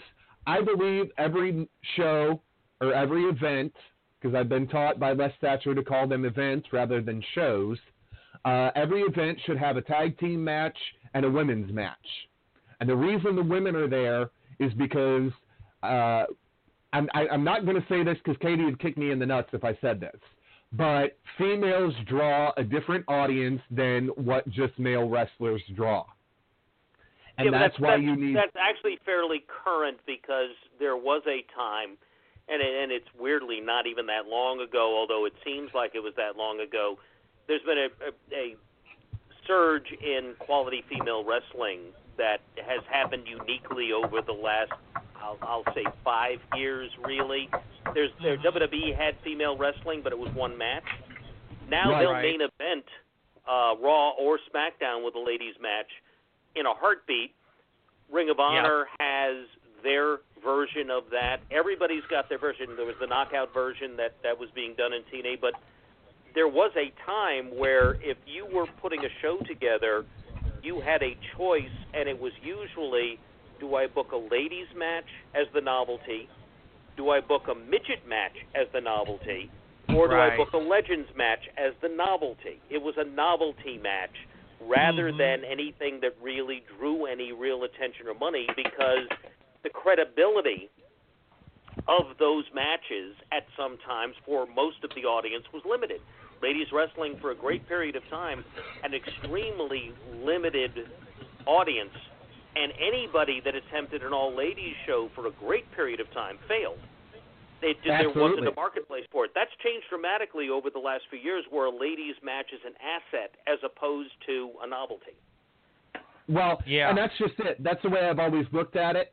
Um, uh, we've done ladies matches since we've returned, and, and kind of put a lot of emphasis on that, because it's something uh, that yeah. I thought was going to draw more money, and it has. Uh, matter of fact, one of the things we we tried to set up storyline-wise before, you know, we kind of blew our wad and, and didn't get the money back was um, we put two girls together, and I had it end in a time limit draw. Now, the fans were pissed, but the fans didn't understand that the next time those two girls were in the same building, it was going to be no time limit. And right. we were building them once, to but once we a bigger match. That, but once we announced that to the fans, they were all gung-ho. In fact, actually, uh, it was probably one of the most well-liked matches on, on the entire card. Good. So, yeah, which said, is why I think it, it, which it's is why different. I, think I mean, now now, now there's great credibility for staging those matches and their draws. Right, right. You know, and and that. But and like, for example, things. back when I was when I was doing Wildside and being successful, mm-hmm. and this would be nineteen ninety-nine through two thousand five. Mm-hmm. Um, we, the only ladies we brought in and did wrestling matches, there were like four. Literally four or five people we brought in at the most. Um, let's see, Angel came in, the, uh, the blondes came in, uh, Persephone, Angel, um, Mickey James came in as Alexis Lurie, um, yep. and Daisy Hayes. And I had yeah. Daisy Hayes more often than not working somebody like Mike Posey. Um, mm. So he was, they, we literally, there wasn't a marketplace, and there also wasn't, you know, a, a large base of, of female wrestlers that were good for a long mm-hmm. period of time. I, I mean, that really, it's it's it's not that long ago that that just started up. The the, the group that came in in the early two thousands. Yeah, yeah, absolutely. And and there you go. I mean, you talk you talk about those matches in, in Wildside, because I'm I was fortunate because I was because I, you know I was again I was working for Windy City at the time, but it, I probably one of the only people that was working for the promotion that actually had access, because uh, the local uh, um, U H F station, which was also on cable, uh, was using programs from the group that uh, syndicated Wildside. So, you know, I'm sitting there watching. In fact, you I know you don't remember this, Bill, but when I was trying to get myself back running, I sent you an email, because you had a guy working for you at that time that I would just absolutely thought was fantastic. I loved the look. I loved the gimmick. And it wasn't it wasn't A J. It wasn't uh, Prince Justice, although I've got I've got a story about him as well, but it was a guy that was coming in to oops, I did it again. Laz. Where? Yep, good old Laz. I loved it. I mean, doing like an Adrian Street type gimmick, and I mean he was he was so actually Laz's gimmick audience. Was unique, and when he first came in, he came in with a tryout match with Caprice Coleman. And oh, wow, okay. I thought I thought when Laz came in, because I narrowly saw the gimmick as a, quote, gay gimmick, uh-huh. I thought it narrow and thought it was a heel. Okay. And immediately, from the moment he came out dancing, he got over as a babyface, and poor Caprice, who was the babyface, I ended up turning heel at the beginning and putting him with uh, the usual suspects, Murder One, and um, crap, who was Murder One with? It? Oh, doesn't matter. But anyway, yeah, we, I, I had know, I, I put him with that, about. And that ended up failing. I so I ended up spinning him and Sweet Dreams out as baby faces from that. But Laz got over not because he was doing the traditional gimmick, but because his version of that character was he believed in the character that he was Britney Spears. That was the character. He was not doing a gay character. Rather, for want of a better phrase, he was a transsexual. He was he was the guy that wa- that was believing that he was the girl coming out, yes. not yeah. gay, but a girl. Right.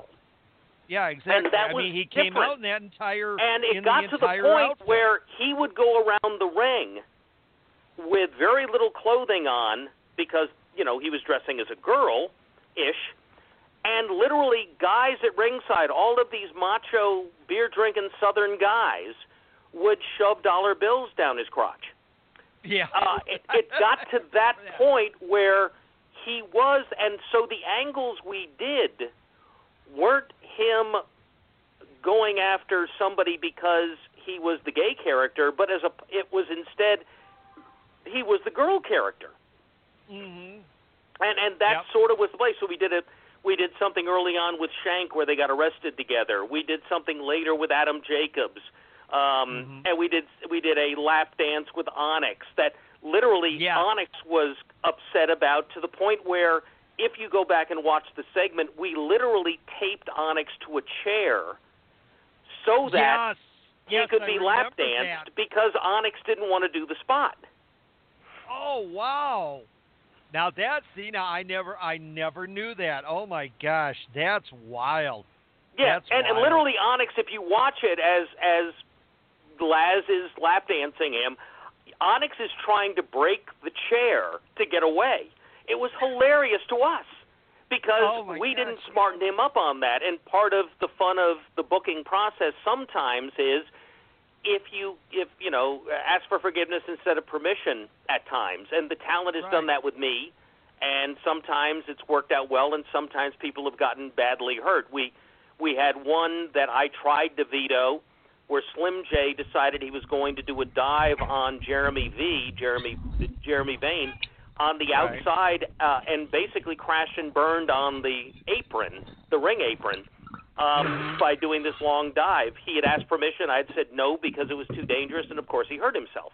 We had another one that I tried to veto that wasn't booked by me, but it was something a then partner of mine, uh, Steve Martin, not the comedian, Right. wanted to do, which was Steve liked the E C W blood and gut stuff, so he wanted to do a flaming tables match, and it became one of the classic things that ran at the opening of our show, which we refer to as the T K Broiler. And the T K Broiler was Terry Knight being lit on fire because mm-hmm. the choice was made to use lighter fluid on a table that had a plastic coating. And what ended up happening was, uh, no, not lighter fluid. They used um, uh, whatever they used, whatever substance they used to light, thinking it was the safer substance, ended up melting the top of the right. table.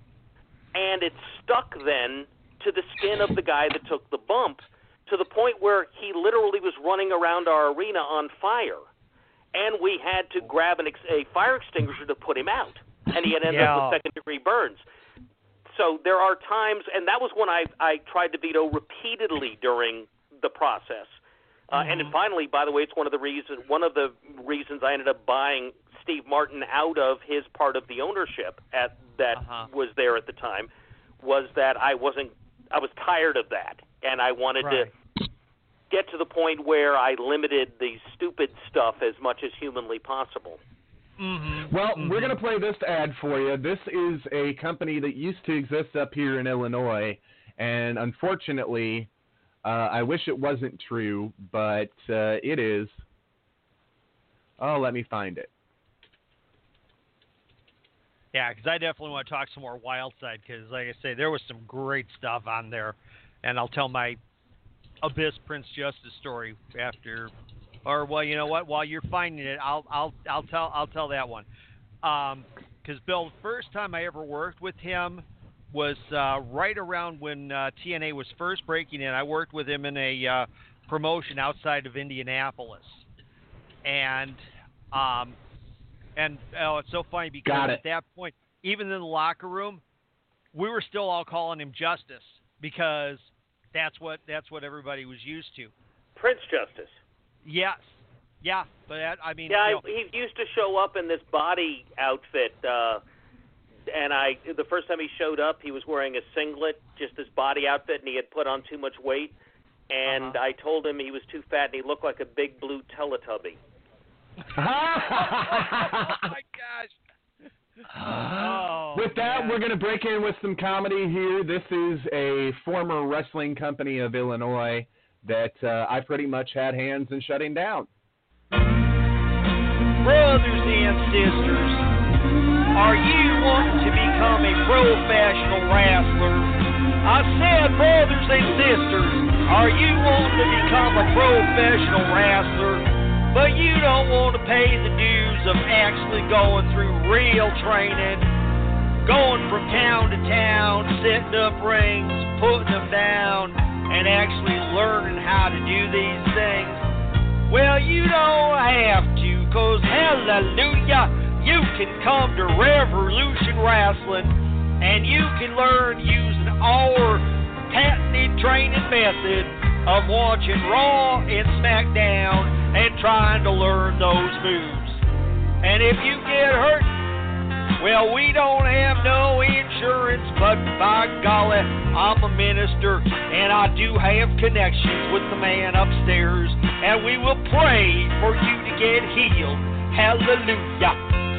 Now, if you want to become a professional wrestler and amaze and entertain your family and friends, we guarantee that you will be able to be a professional wrestler within just two weeks using our patented training methods.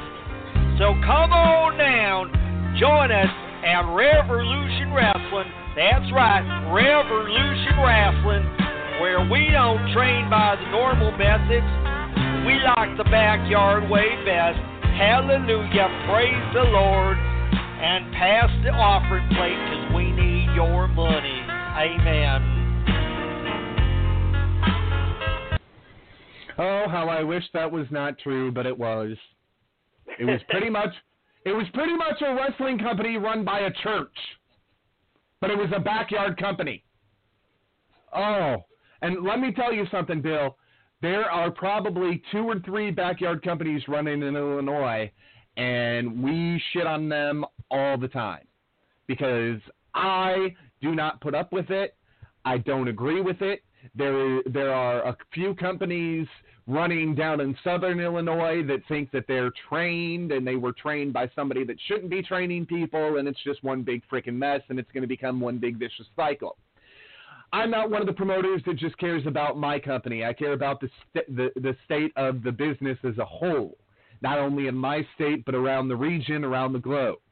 Um, I want to talk about something real quick, Steve, that I don't know if Bill Behrens may have had hands in, but uh, there was a there was a situation that happened about a year ago that had a lot of talent that I think you would book on the card, and we named this show Disaster in Dudleyville, Georgia.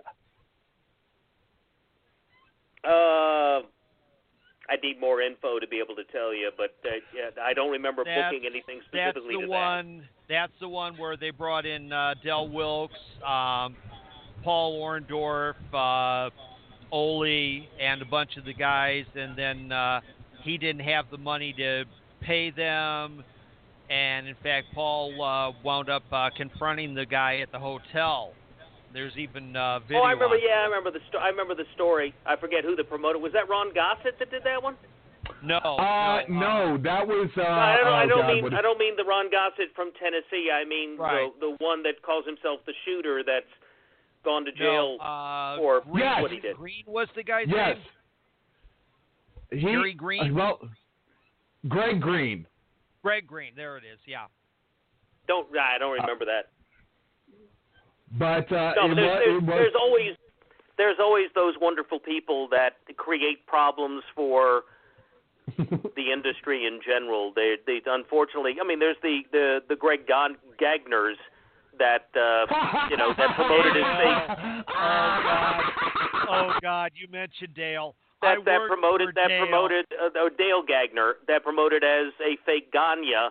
And got sued by everybody and sort of acted like, hey, I'm an alcoholic, what do I know? You know, it's just, it, there, there's, there's always those guys that are going to be out there that, um, and they're still out there. A kid that I'm helping right now was just approached by Dale Gagner saying, hey, kid, I can make you a star. And you're going, what?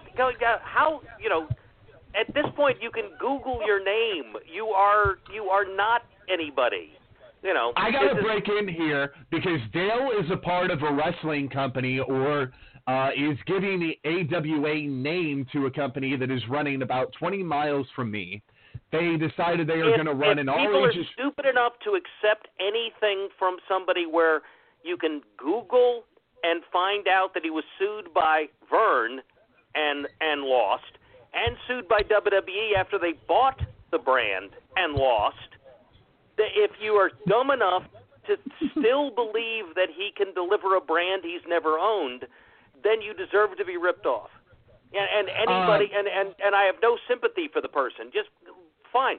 Then then let him let him be an idiot. If you don't have the brains to go online and Google the name of the person you do, it's what I tell people all the time when they deal with me.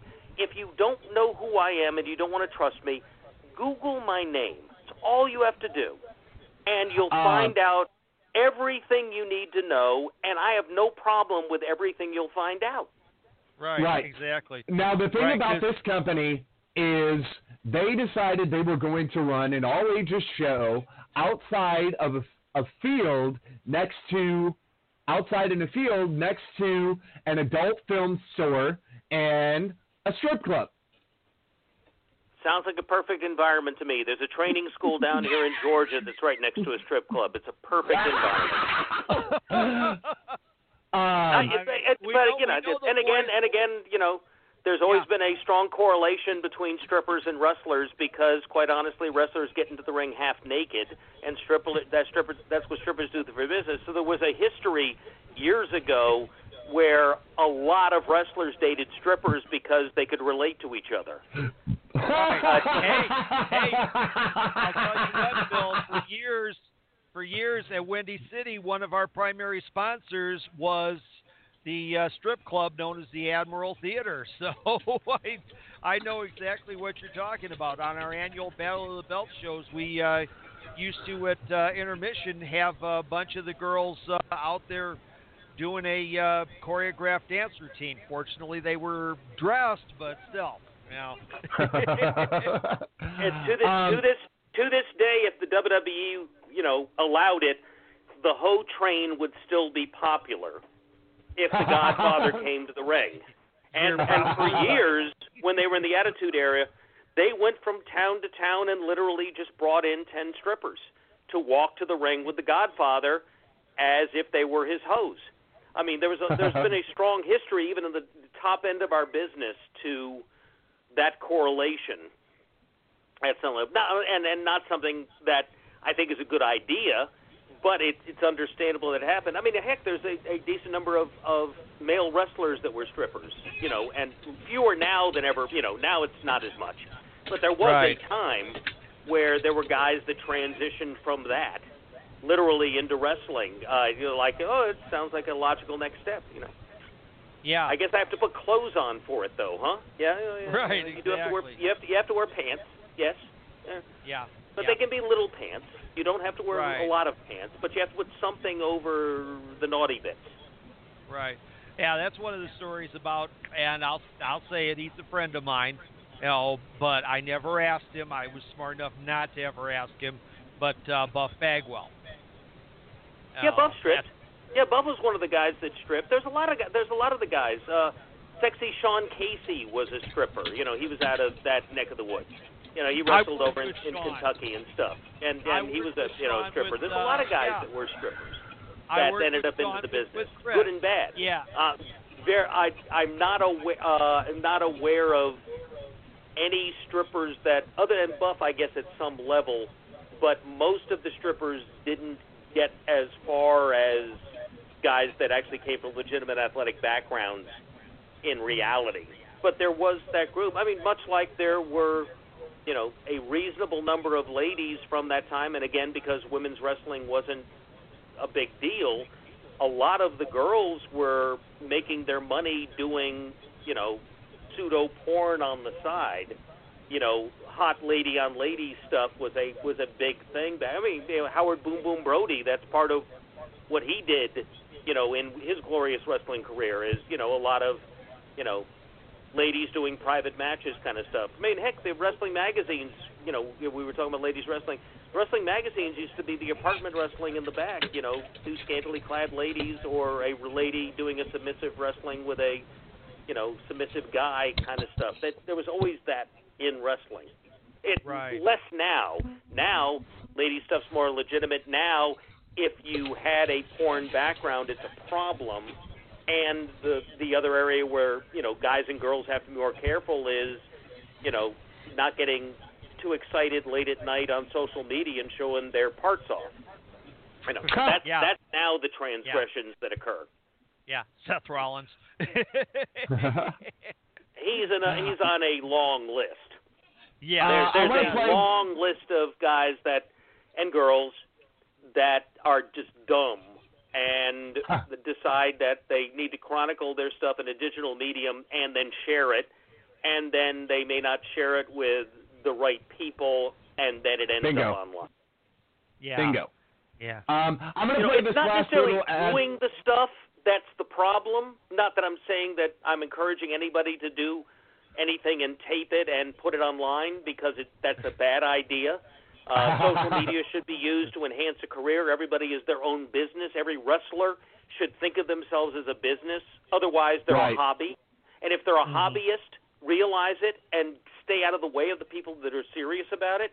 But if you're in a business, everything you do online has to be to maximize that business and to put it over. That should be your primary focus.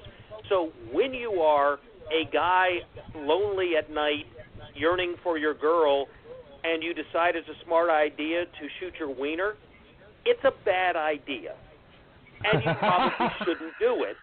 And if you do it, you probably shouldn't share it with anyone. You should go, oh, I did that. I guess I'm over it now. Because even if you share it with your girl, she's probably going to dump you, and she's then going to throw your wiener online. So yeah.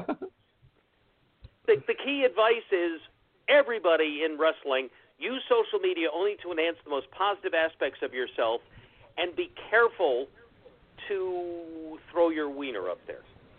Yeah. yeah.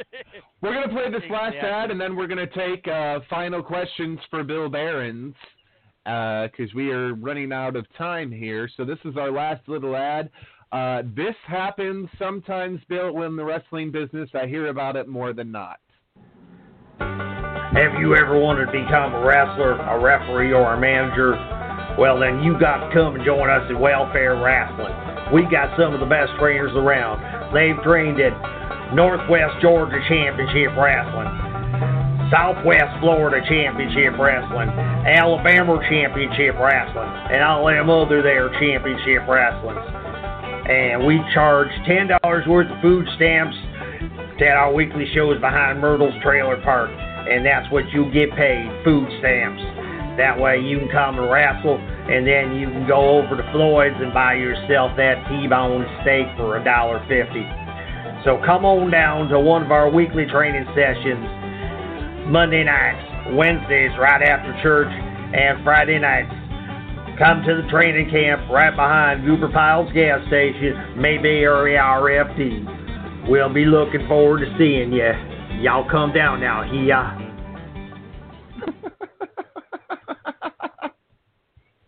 Yeah, by the way, as a as a proud Southerner, even though I was born in Vermont, as a proud Southerner, uh, the generalization on this being uh, exclusive to uh, the inbred South, it, there is an element of truth to it, but at the same time, uh, it is it permeates throughout our great nation, uh, and and there are equal opportunity idiots in pretty much every state in this fine country. So, good news, it's, it's, if somebody it's, wants it's, to be taken advantage true. by the wrestling training business, there is a place for you to be abused pretty much across this fine country. Right. And in that process, we are making America great again. Yes. Oh, well, because bravo, that's one of the no, biggest bravo. things. That's one of the biggest things we train, we drill into people is to ignore the backyards. And uh, one of the things that I was taught, and I was taught this very early on, is that if you don't have a trainer that's been to the dance, you're not getting to the dance. Uh, there's those rare, you know, there's a five percent, there's a five out of ten percent chance that uh, you are going to make it if you don't get trained by somebody that is legitimate. It's a fifty-fifty chance. There, there's a there's a yes and no on that. Uh, here's the truth about training: the basics of training can be done by somebody that never made it, um, because the basics of training are the basics if they are trained well by the limited talent of the person training them. And by that, learning to bump, learning to lock up, learning to chain, learning to hit the ropes, learning the basic moves, that's necessary because there is a mindset in wrestling, and it's part of the process of development of wrestlers, is if you're, once you get to the point where you're not thinking about what you're doing and you're just doing it, you're, you're finally a wrestler. Until then, if you're thinking about it, you're not. You're something else. You're getting there. You're fixing to be, as we say in the South, but you're not quite there. Um, so any trainer, even a guy that, that was enhancement talent, you know, once, can probably get somebody started. But as as A J told people in many a seminar, It's what you do after the basic training. If all you do is stay with the guy that only knew as much as he trained you, then yeah, then you're never going to get anywhere. But if you take that limited knowledge and find a way to get around better people and learn, then you can. But again, there's the difference between people that are a, are a hobbyist in our business and people that are trying to be professionals. And there is a huge business. A lot of people, and it's a lecture I give, a lot of people in wrestling look at themselves in a clown mirror, uh, where they will be skinny or fat in real life, ugly or not in real life. But they will look in a clown mirror that distorts reality. Skinny is fat, fat is skinny. Handsome is, is, is ugly, ugly is handsome. And they'll look at themselves and they will see in their mind a star that doesn't exist. It's the clown mirror thing. I've had a lot of guys that you look like a big piece of toast. I've seen at seminars, and I'm sure the guys that do them more regularly like Les Thatcher have seen tons more. But you'll see these guys that you look at them and go, there is not a chance in hell anyone would want to pay money to see you. Literally, why would anyone pay a dime to see you? You are ugly. You're a big piece of toast. You're terrible. And that guy will, will sit there and ask the question, what do I need to do to make it in this business? And you're going, you can't. You're terrible. You have no talent. But there's an element of that, and it permeates the underbelly of our business.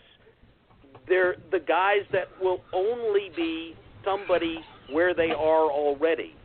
The key of developing yourself is to get other places. Find a way to enhance. Austin Theory, who's breaking out right now, has done so by doing good stuff in Georgia and then getting other places.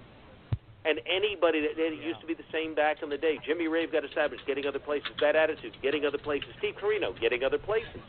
You know, it's just first time Steve Corino was supposed to go to Puerto Rico, he couldn't go because he had a problem at a show in North Carolina when I tried to book him there for Dutch Mantel years ago. Everybody's had that growth process, but those are the guys that are trying to get someplace. There's fifty percent or more of our business that say they want to be stars and are literally pissing in the wind, and I, I hope go home and know that. Because yeah. that's that's part of it. Much like there are really terrible comedians and then a few that I'd pay money to see.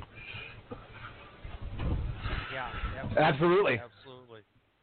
So, oh, okay, I get I got to tell I got to tell you the tell you the uh, Justice Abyss story.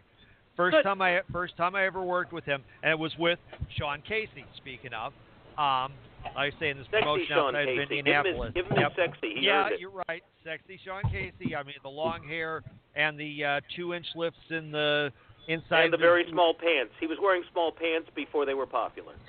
Yes, yes, indeed he was. Well, the ring we were working in was what I refer to because it's really what it was, a Jerry Lawler ring. In other words, the turnbuckles weren't the padded turnbuckles that you know, we're all used to. The turnbuckles were balled up duct tape. And Chris and I had set up a spot where, um, and we were, and we were working with Wildcat Chris Harris too. I'll, you know, I'll give him his props.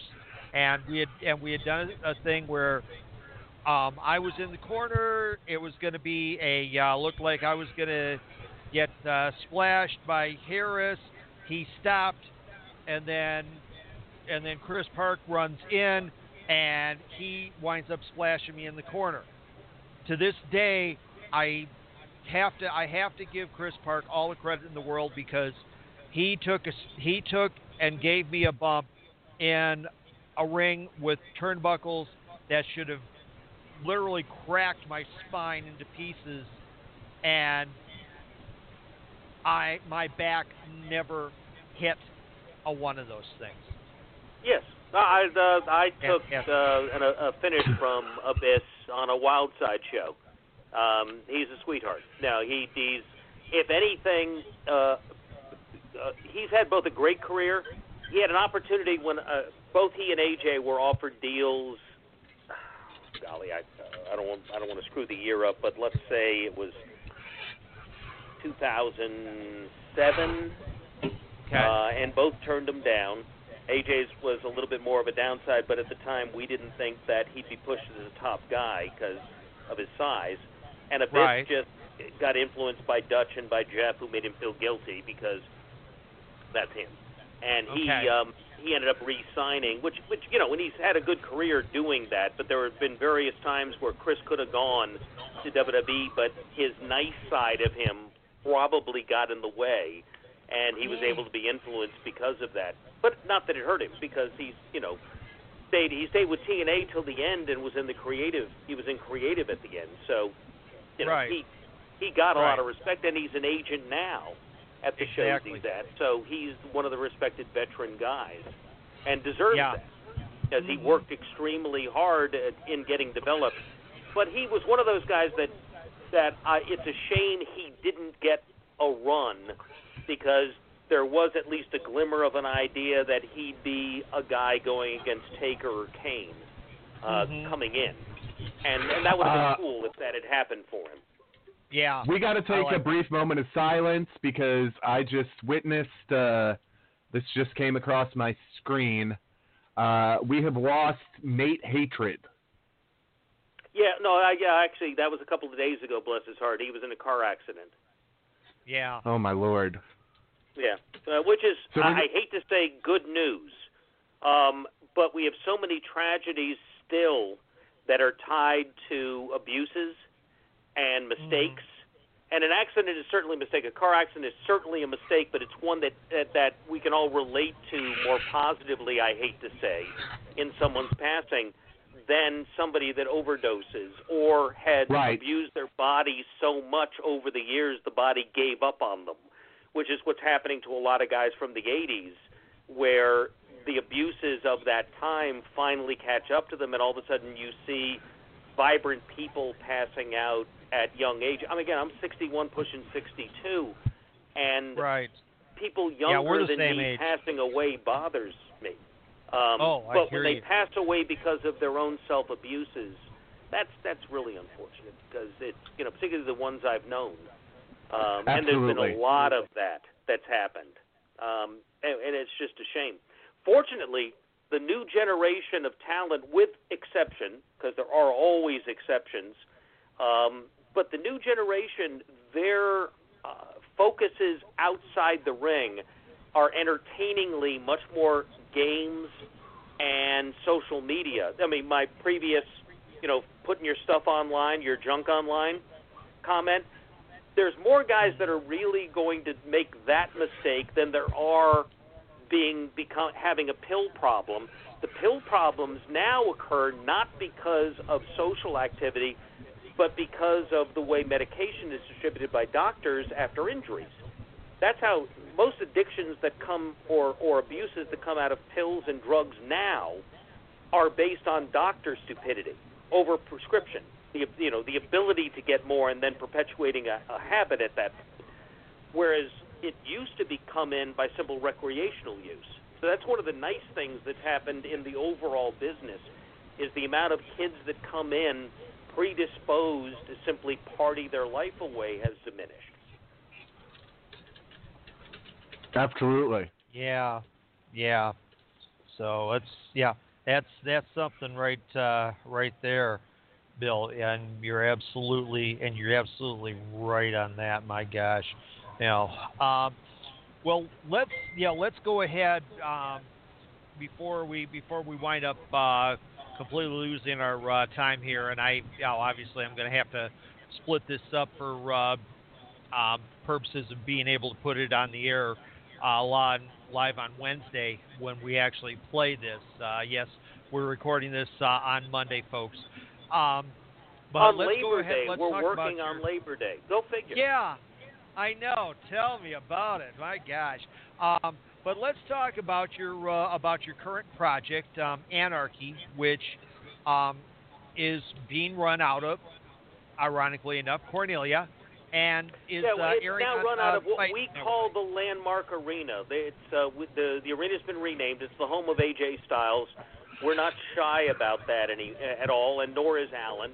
Um, it is a unique environment, and um, yeah. uh, there have been a diversity of people that promote it as Anarchy. Anarchy is the company that followed Wildside. When I left Wildside, I was at uh, Vince McMahon required when I went to uh, development at Deep South Wrestling that I, I get out of doing um, Wildside. And, uh, of course, I, the, the Deep South thing lasted only three months because it was just badly put together, and, and it ended up exploding as a result, and everybody regrets it. But regardless, I got out quickly because it was a nightmare, and I wasn't allowed to do my job as written by my contract that I had written for W W E. So if I can't do what my contract says, I need to get the frick out before it gets bad because I don't want to be the inevitable total heat guy. Um, so I left that to Joe Hamilton and to a lesser extent Billy DeMott. And I got the crap out because I couldn't work with them. Um, but when I had to do that, Anarchy was created, and its original owner, Rick Michaels, has now taken back over. And in between that, some wonderful people kept this thing going, and for most of its existence, I ended up coming back and being the booker or co-booker, well, actually co-booker almost always with a young man named Todd Sexton, um, trained at the Shawn Michaels School. And Todd, who also now books uh, Southern Fried, where I perform and get to have a good time, has become a tremendous uh, talent in terms of creating shows and booking and the, the art of, of putting things together. But Anarchy started it first. Jerry Palmer came in and took over because it was a short run for the for the early uh, ownership. Jerry Palmer came in, had a great run. Uh, that's where Gunner was uh, was there, and uh, and all of the other and uh, Consequences Creed, who you know is uh, is is now doing fairly well as somebody else. Um, yeah. But we had all those guys that we were developing again, and then. Um, real life came into Jerry Palmer's life, and then a guy named Franklin Dove came in. And it was during that period that Dash Wilder, uh, Stephen Walters was created, and various other people were created under that regime. Uh, and then Franklin, real life, came into play, and he had to move. So he's in Florida, and then um, a short-term thing happened that wasn't Anarchy, that failed. And then all of a sudden Anarchy's back. And what's really nice now is that uh, I've I'm easily uh, entertained by being able to do something to get out of the house. So once they got going, there were upgrades, dramatic upgrades done to the building uh, in equipment and also internally in its look. From the outside, it's it's terrible. From the inside, it's a wonderful place. Uh, Tommy Dreamer, back when he first looked at it, when I left to go to Deep South, the initial plan was I was supposed to do the T V one place and the training was supposed to be another place, and that that didn't happen, which is what made it fail. Uh-huh. But the first place we wanted to do it was in that building. And Tommy came in, uh, I forget who else from the office was there. I want to say Fit came in with him. And um, okay. Because Fit had also been there to work out a, a WrestleMania match with, with some of the girls. So they all knew, the, and they looked at the building and said, this place is freaking awesome, except Vince would, if we ever brought Vince here, he would want to kill all of us. He would never want to be here. Mm-hmm. It's too small. It's too, it's not big league. It's not Vince. And mm-hmm. fortunately, that mentality's changed with N X T. But at the same time, at the time, that was a big deal, which is why they had to find another flawed place to go into. But this arena is special. And now, under the current ownership, it's been upgraded. It's digitalized. It's big league. Um, mm-hmm. at, at a at a small level, but the look is finally right. back to what we want it to be. We just changed. Yeah. We're doing some business with Powerbomb. We still are. We're now doing business with with Fight, the same people that Impact play with and that R O H play with. We wanted to be someplace right. that mattered. So I put a mm-hmm. deal together there. They're running our pay-per-views, uh, and the first one did pretty good. Uh, not great, mm-hmm. but pretty good. And the T V's yeah. just gone up. We've branded the T V uh, with a name we like, which is Hype. Um, right. And the Hype uh, T V, I think, is solid. We're running old Wildside stuff for fans of the Wildside days. If you want to, particularly now, we're milking A J stuff because W W E hasn't bought the library yet, so I'm going to run it first.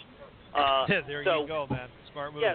So you're, if if you're interested in seeing some of the stuff that, like uh, this week or last week, last Thursday, we're on Thursdays at eight on Fight for the T V, and then it's on after that for free uh, whenever you want to watch it. Um, right, yep. But we put on A J winning the T V title from K-Crush, Ron Killings, R-Truth, um, back in two thousand. Mm-hmm. So if you want to see A J in two thousand win a, win a title, that was the first title he ever had. That's on the yep. last T V episode. The next T V episode, we're going to have a match from two thousand four where A J, managed by Larry Zbyszko, who was then his manager at T N A, take mm-hmm. on Ron Killings. Uh, Larry then comes and does commentary, and that's a rematch four years later with, uh, you know, Ronnie had by then been the, you know, the first African-American N W A World Heavyweight Champion, uh, had already accomplished great things and, you know, obviously went on to do greater. Allen was a multi-time N W A Champion at that time himself.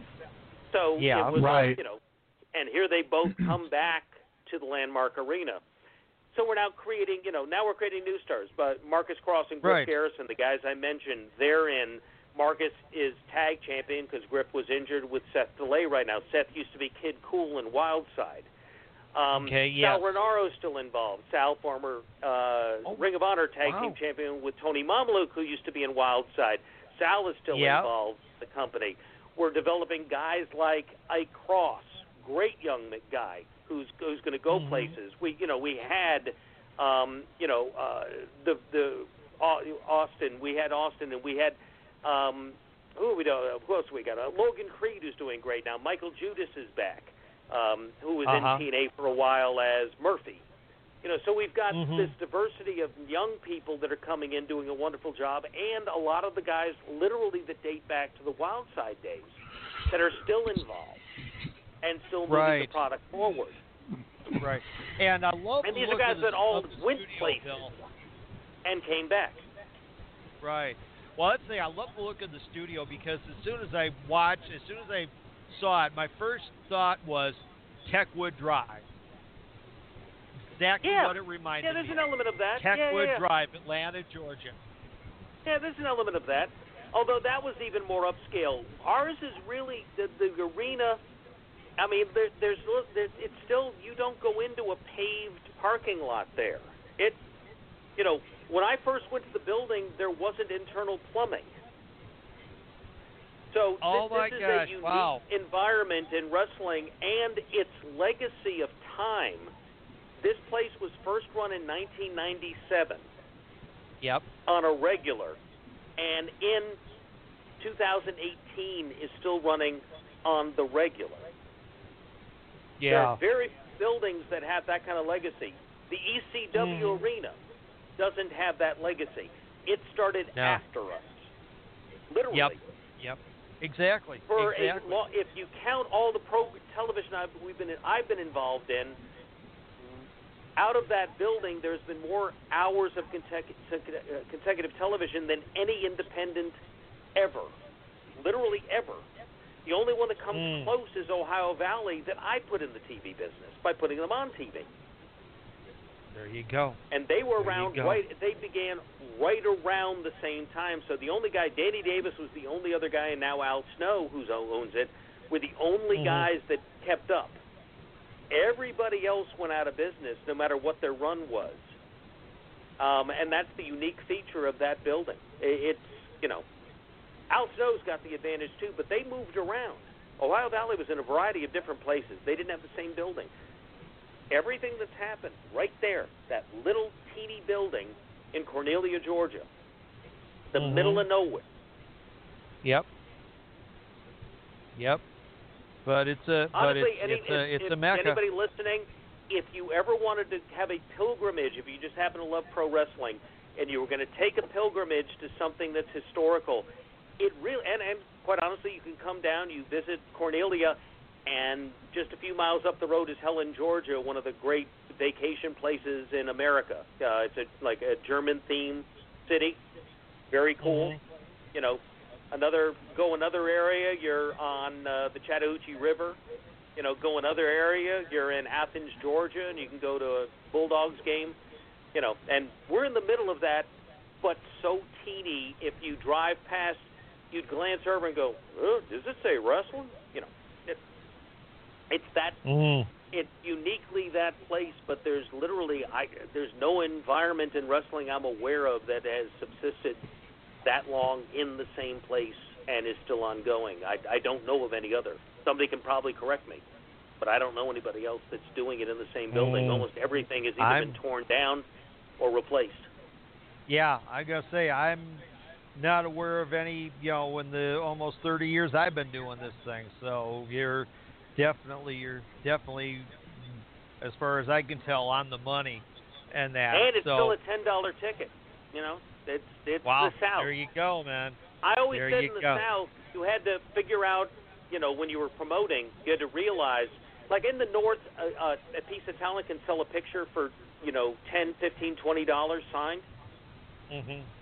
In the South, there are rare opportunities at a normal show you're going to get that, that kind of money out of these people, because they they have to factor in rent, child support potentially, beer, and food mm-hmm. in whatever they brought to that show. So you're scrambling to get money out of these people.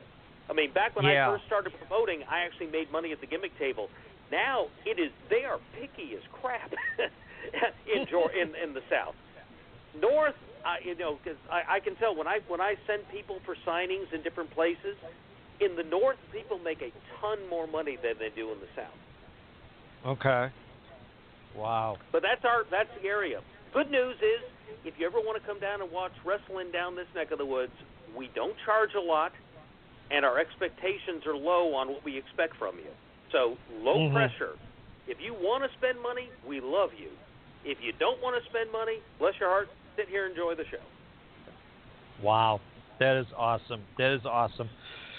Well, I'll tell you what. Um, you know, I know you're probably going to want to relax. Um, I'm definitely going to get back in touch with you, because uh, our anniversary is going to be coming up in October, and uh, I would definitely like to my, uh, my birthday's my do birthday's some more. October.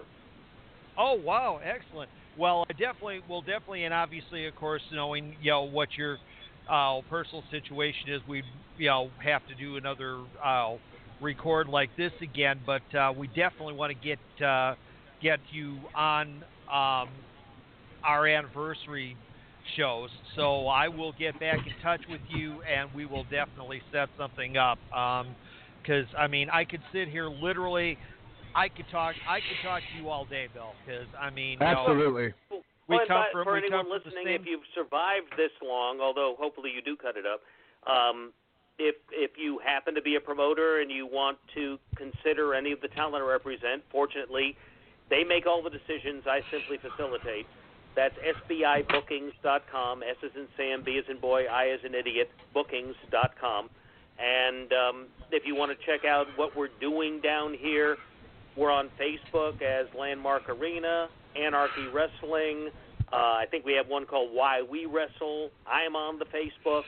Uh, so it's easy to connect with what we're doing down in this neck of the woods. And, you know, good news is a lot of uh, talent that's going to be seen.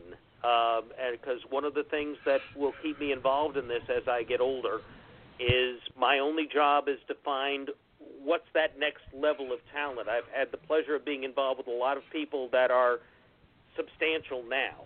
And A J's mm-hmm. an example, but he's not the example. Mm-hmm. There's lots of people that I've had the pleasure oh, yeah. of being involved in. Lots of people I still do that I could sit here and go, well, I did this guy, and I helped this guy, and I'm helping this guy, and I'm doing that guy. But all that, if you Google, it's there. Um Well, but the reality is we'll it's still that. happening, and the people now that we're working with at Anarchy are going to be, not all of them, but a large number are going to become stars, and they're going to be people you're going to see. The Austin Theories of the world came out of that building that are out there now performing.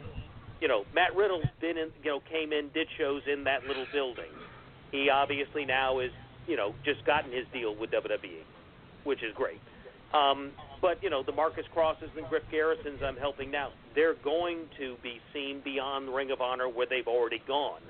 And I can keep going with Logan Creed and Michael Judas, and there's just so many people that are going to break out. It's not will they? It's win. Will it? It's win. It's yeah. not will. It's Absolutely. Win. Yeah. And, and, and that's going to be the process. So that's a reason right. to pay attention to what we're doing, and and uh, and check out the T V that's on Fight, you know, which is a pretty big deal, and it's free, right. and and see what you Absolutely. think, and then communicate right. with us through our various social media and let us know what you want, what you see, what you like.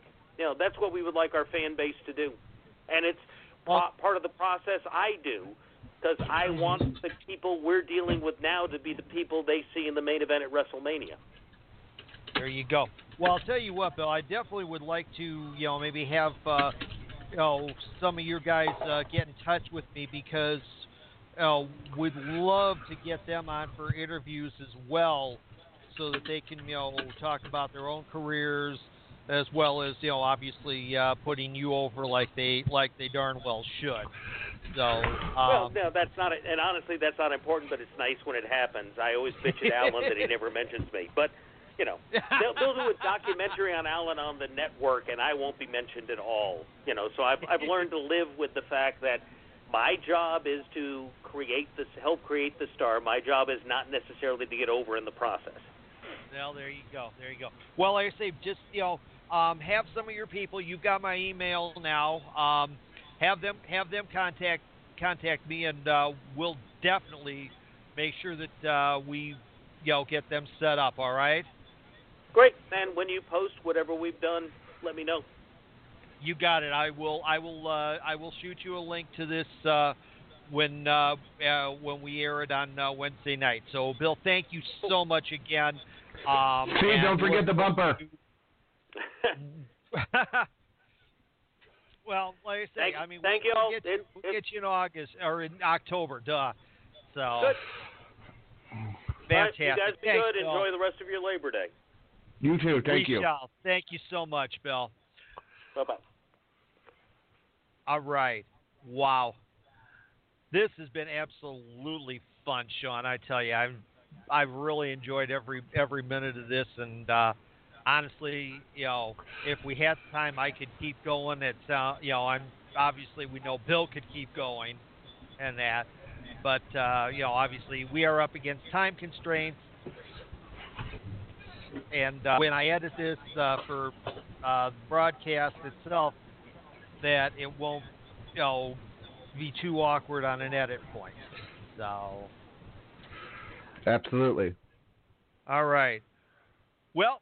Um, remember our uh, Tuesday night show, Tuesday Night Turmoil, um, live every Tuesday night at uh, ten, nine Central. And, of course, we'll be back here live next week. Um, and it's going to be it's going to be great. Thank you so much for listening. We hope you've enjoyed it uh, as much as uh, we've enjoyed doing this. I am the Dean of Wrestling Referee, Steve Kane, along with my erstwhile business partner and co-host. Sadistic Sean David, we will see you all next time. Have a good night.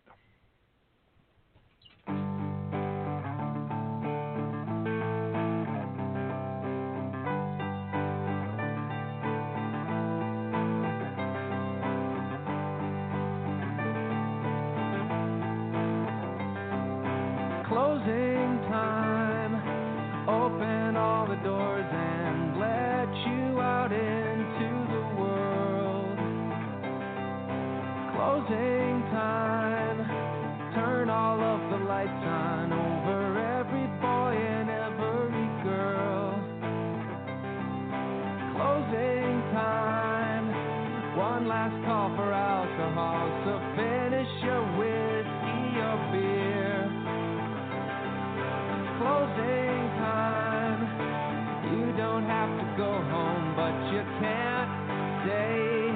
me home.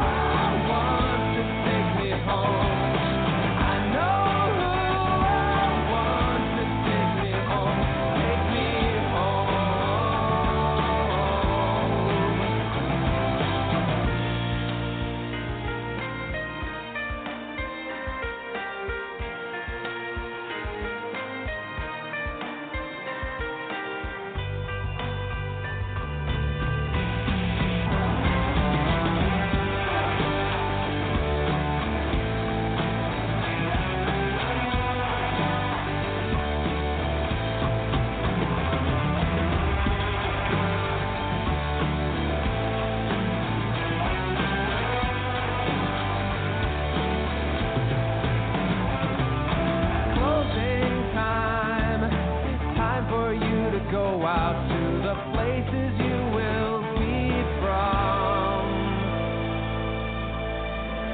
I know who I want to take me home. I know who I want to take me home. I know who I want to take me home. Take me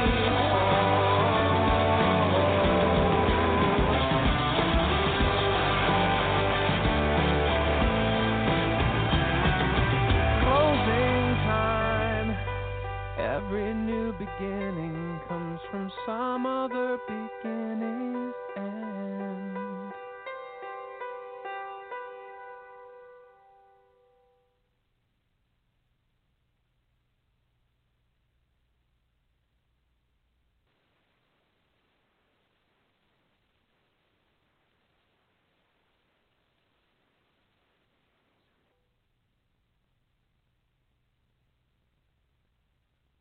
Hi, it's Jamie, Progressive's Employee of the Month, two months in a row. Leave a message at the... Hi, Jamie. It's me, Jamie. I just had a new idea for our song about the Name Your Price tool.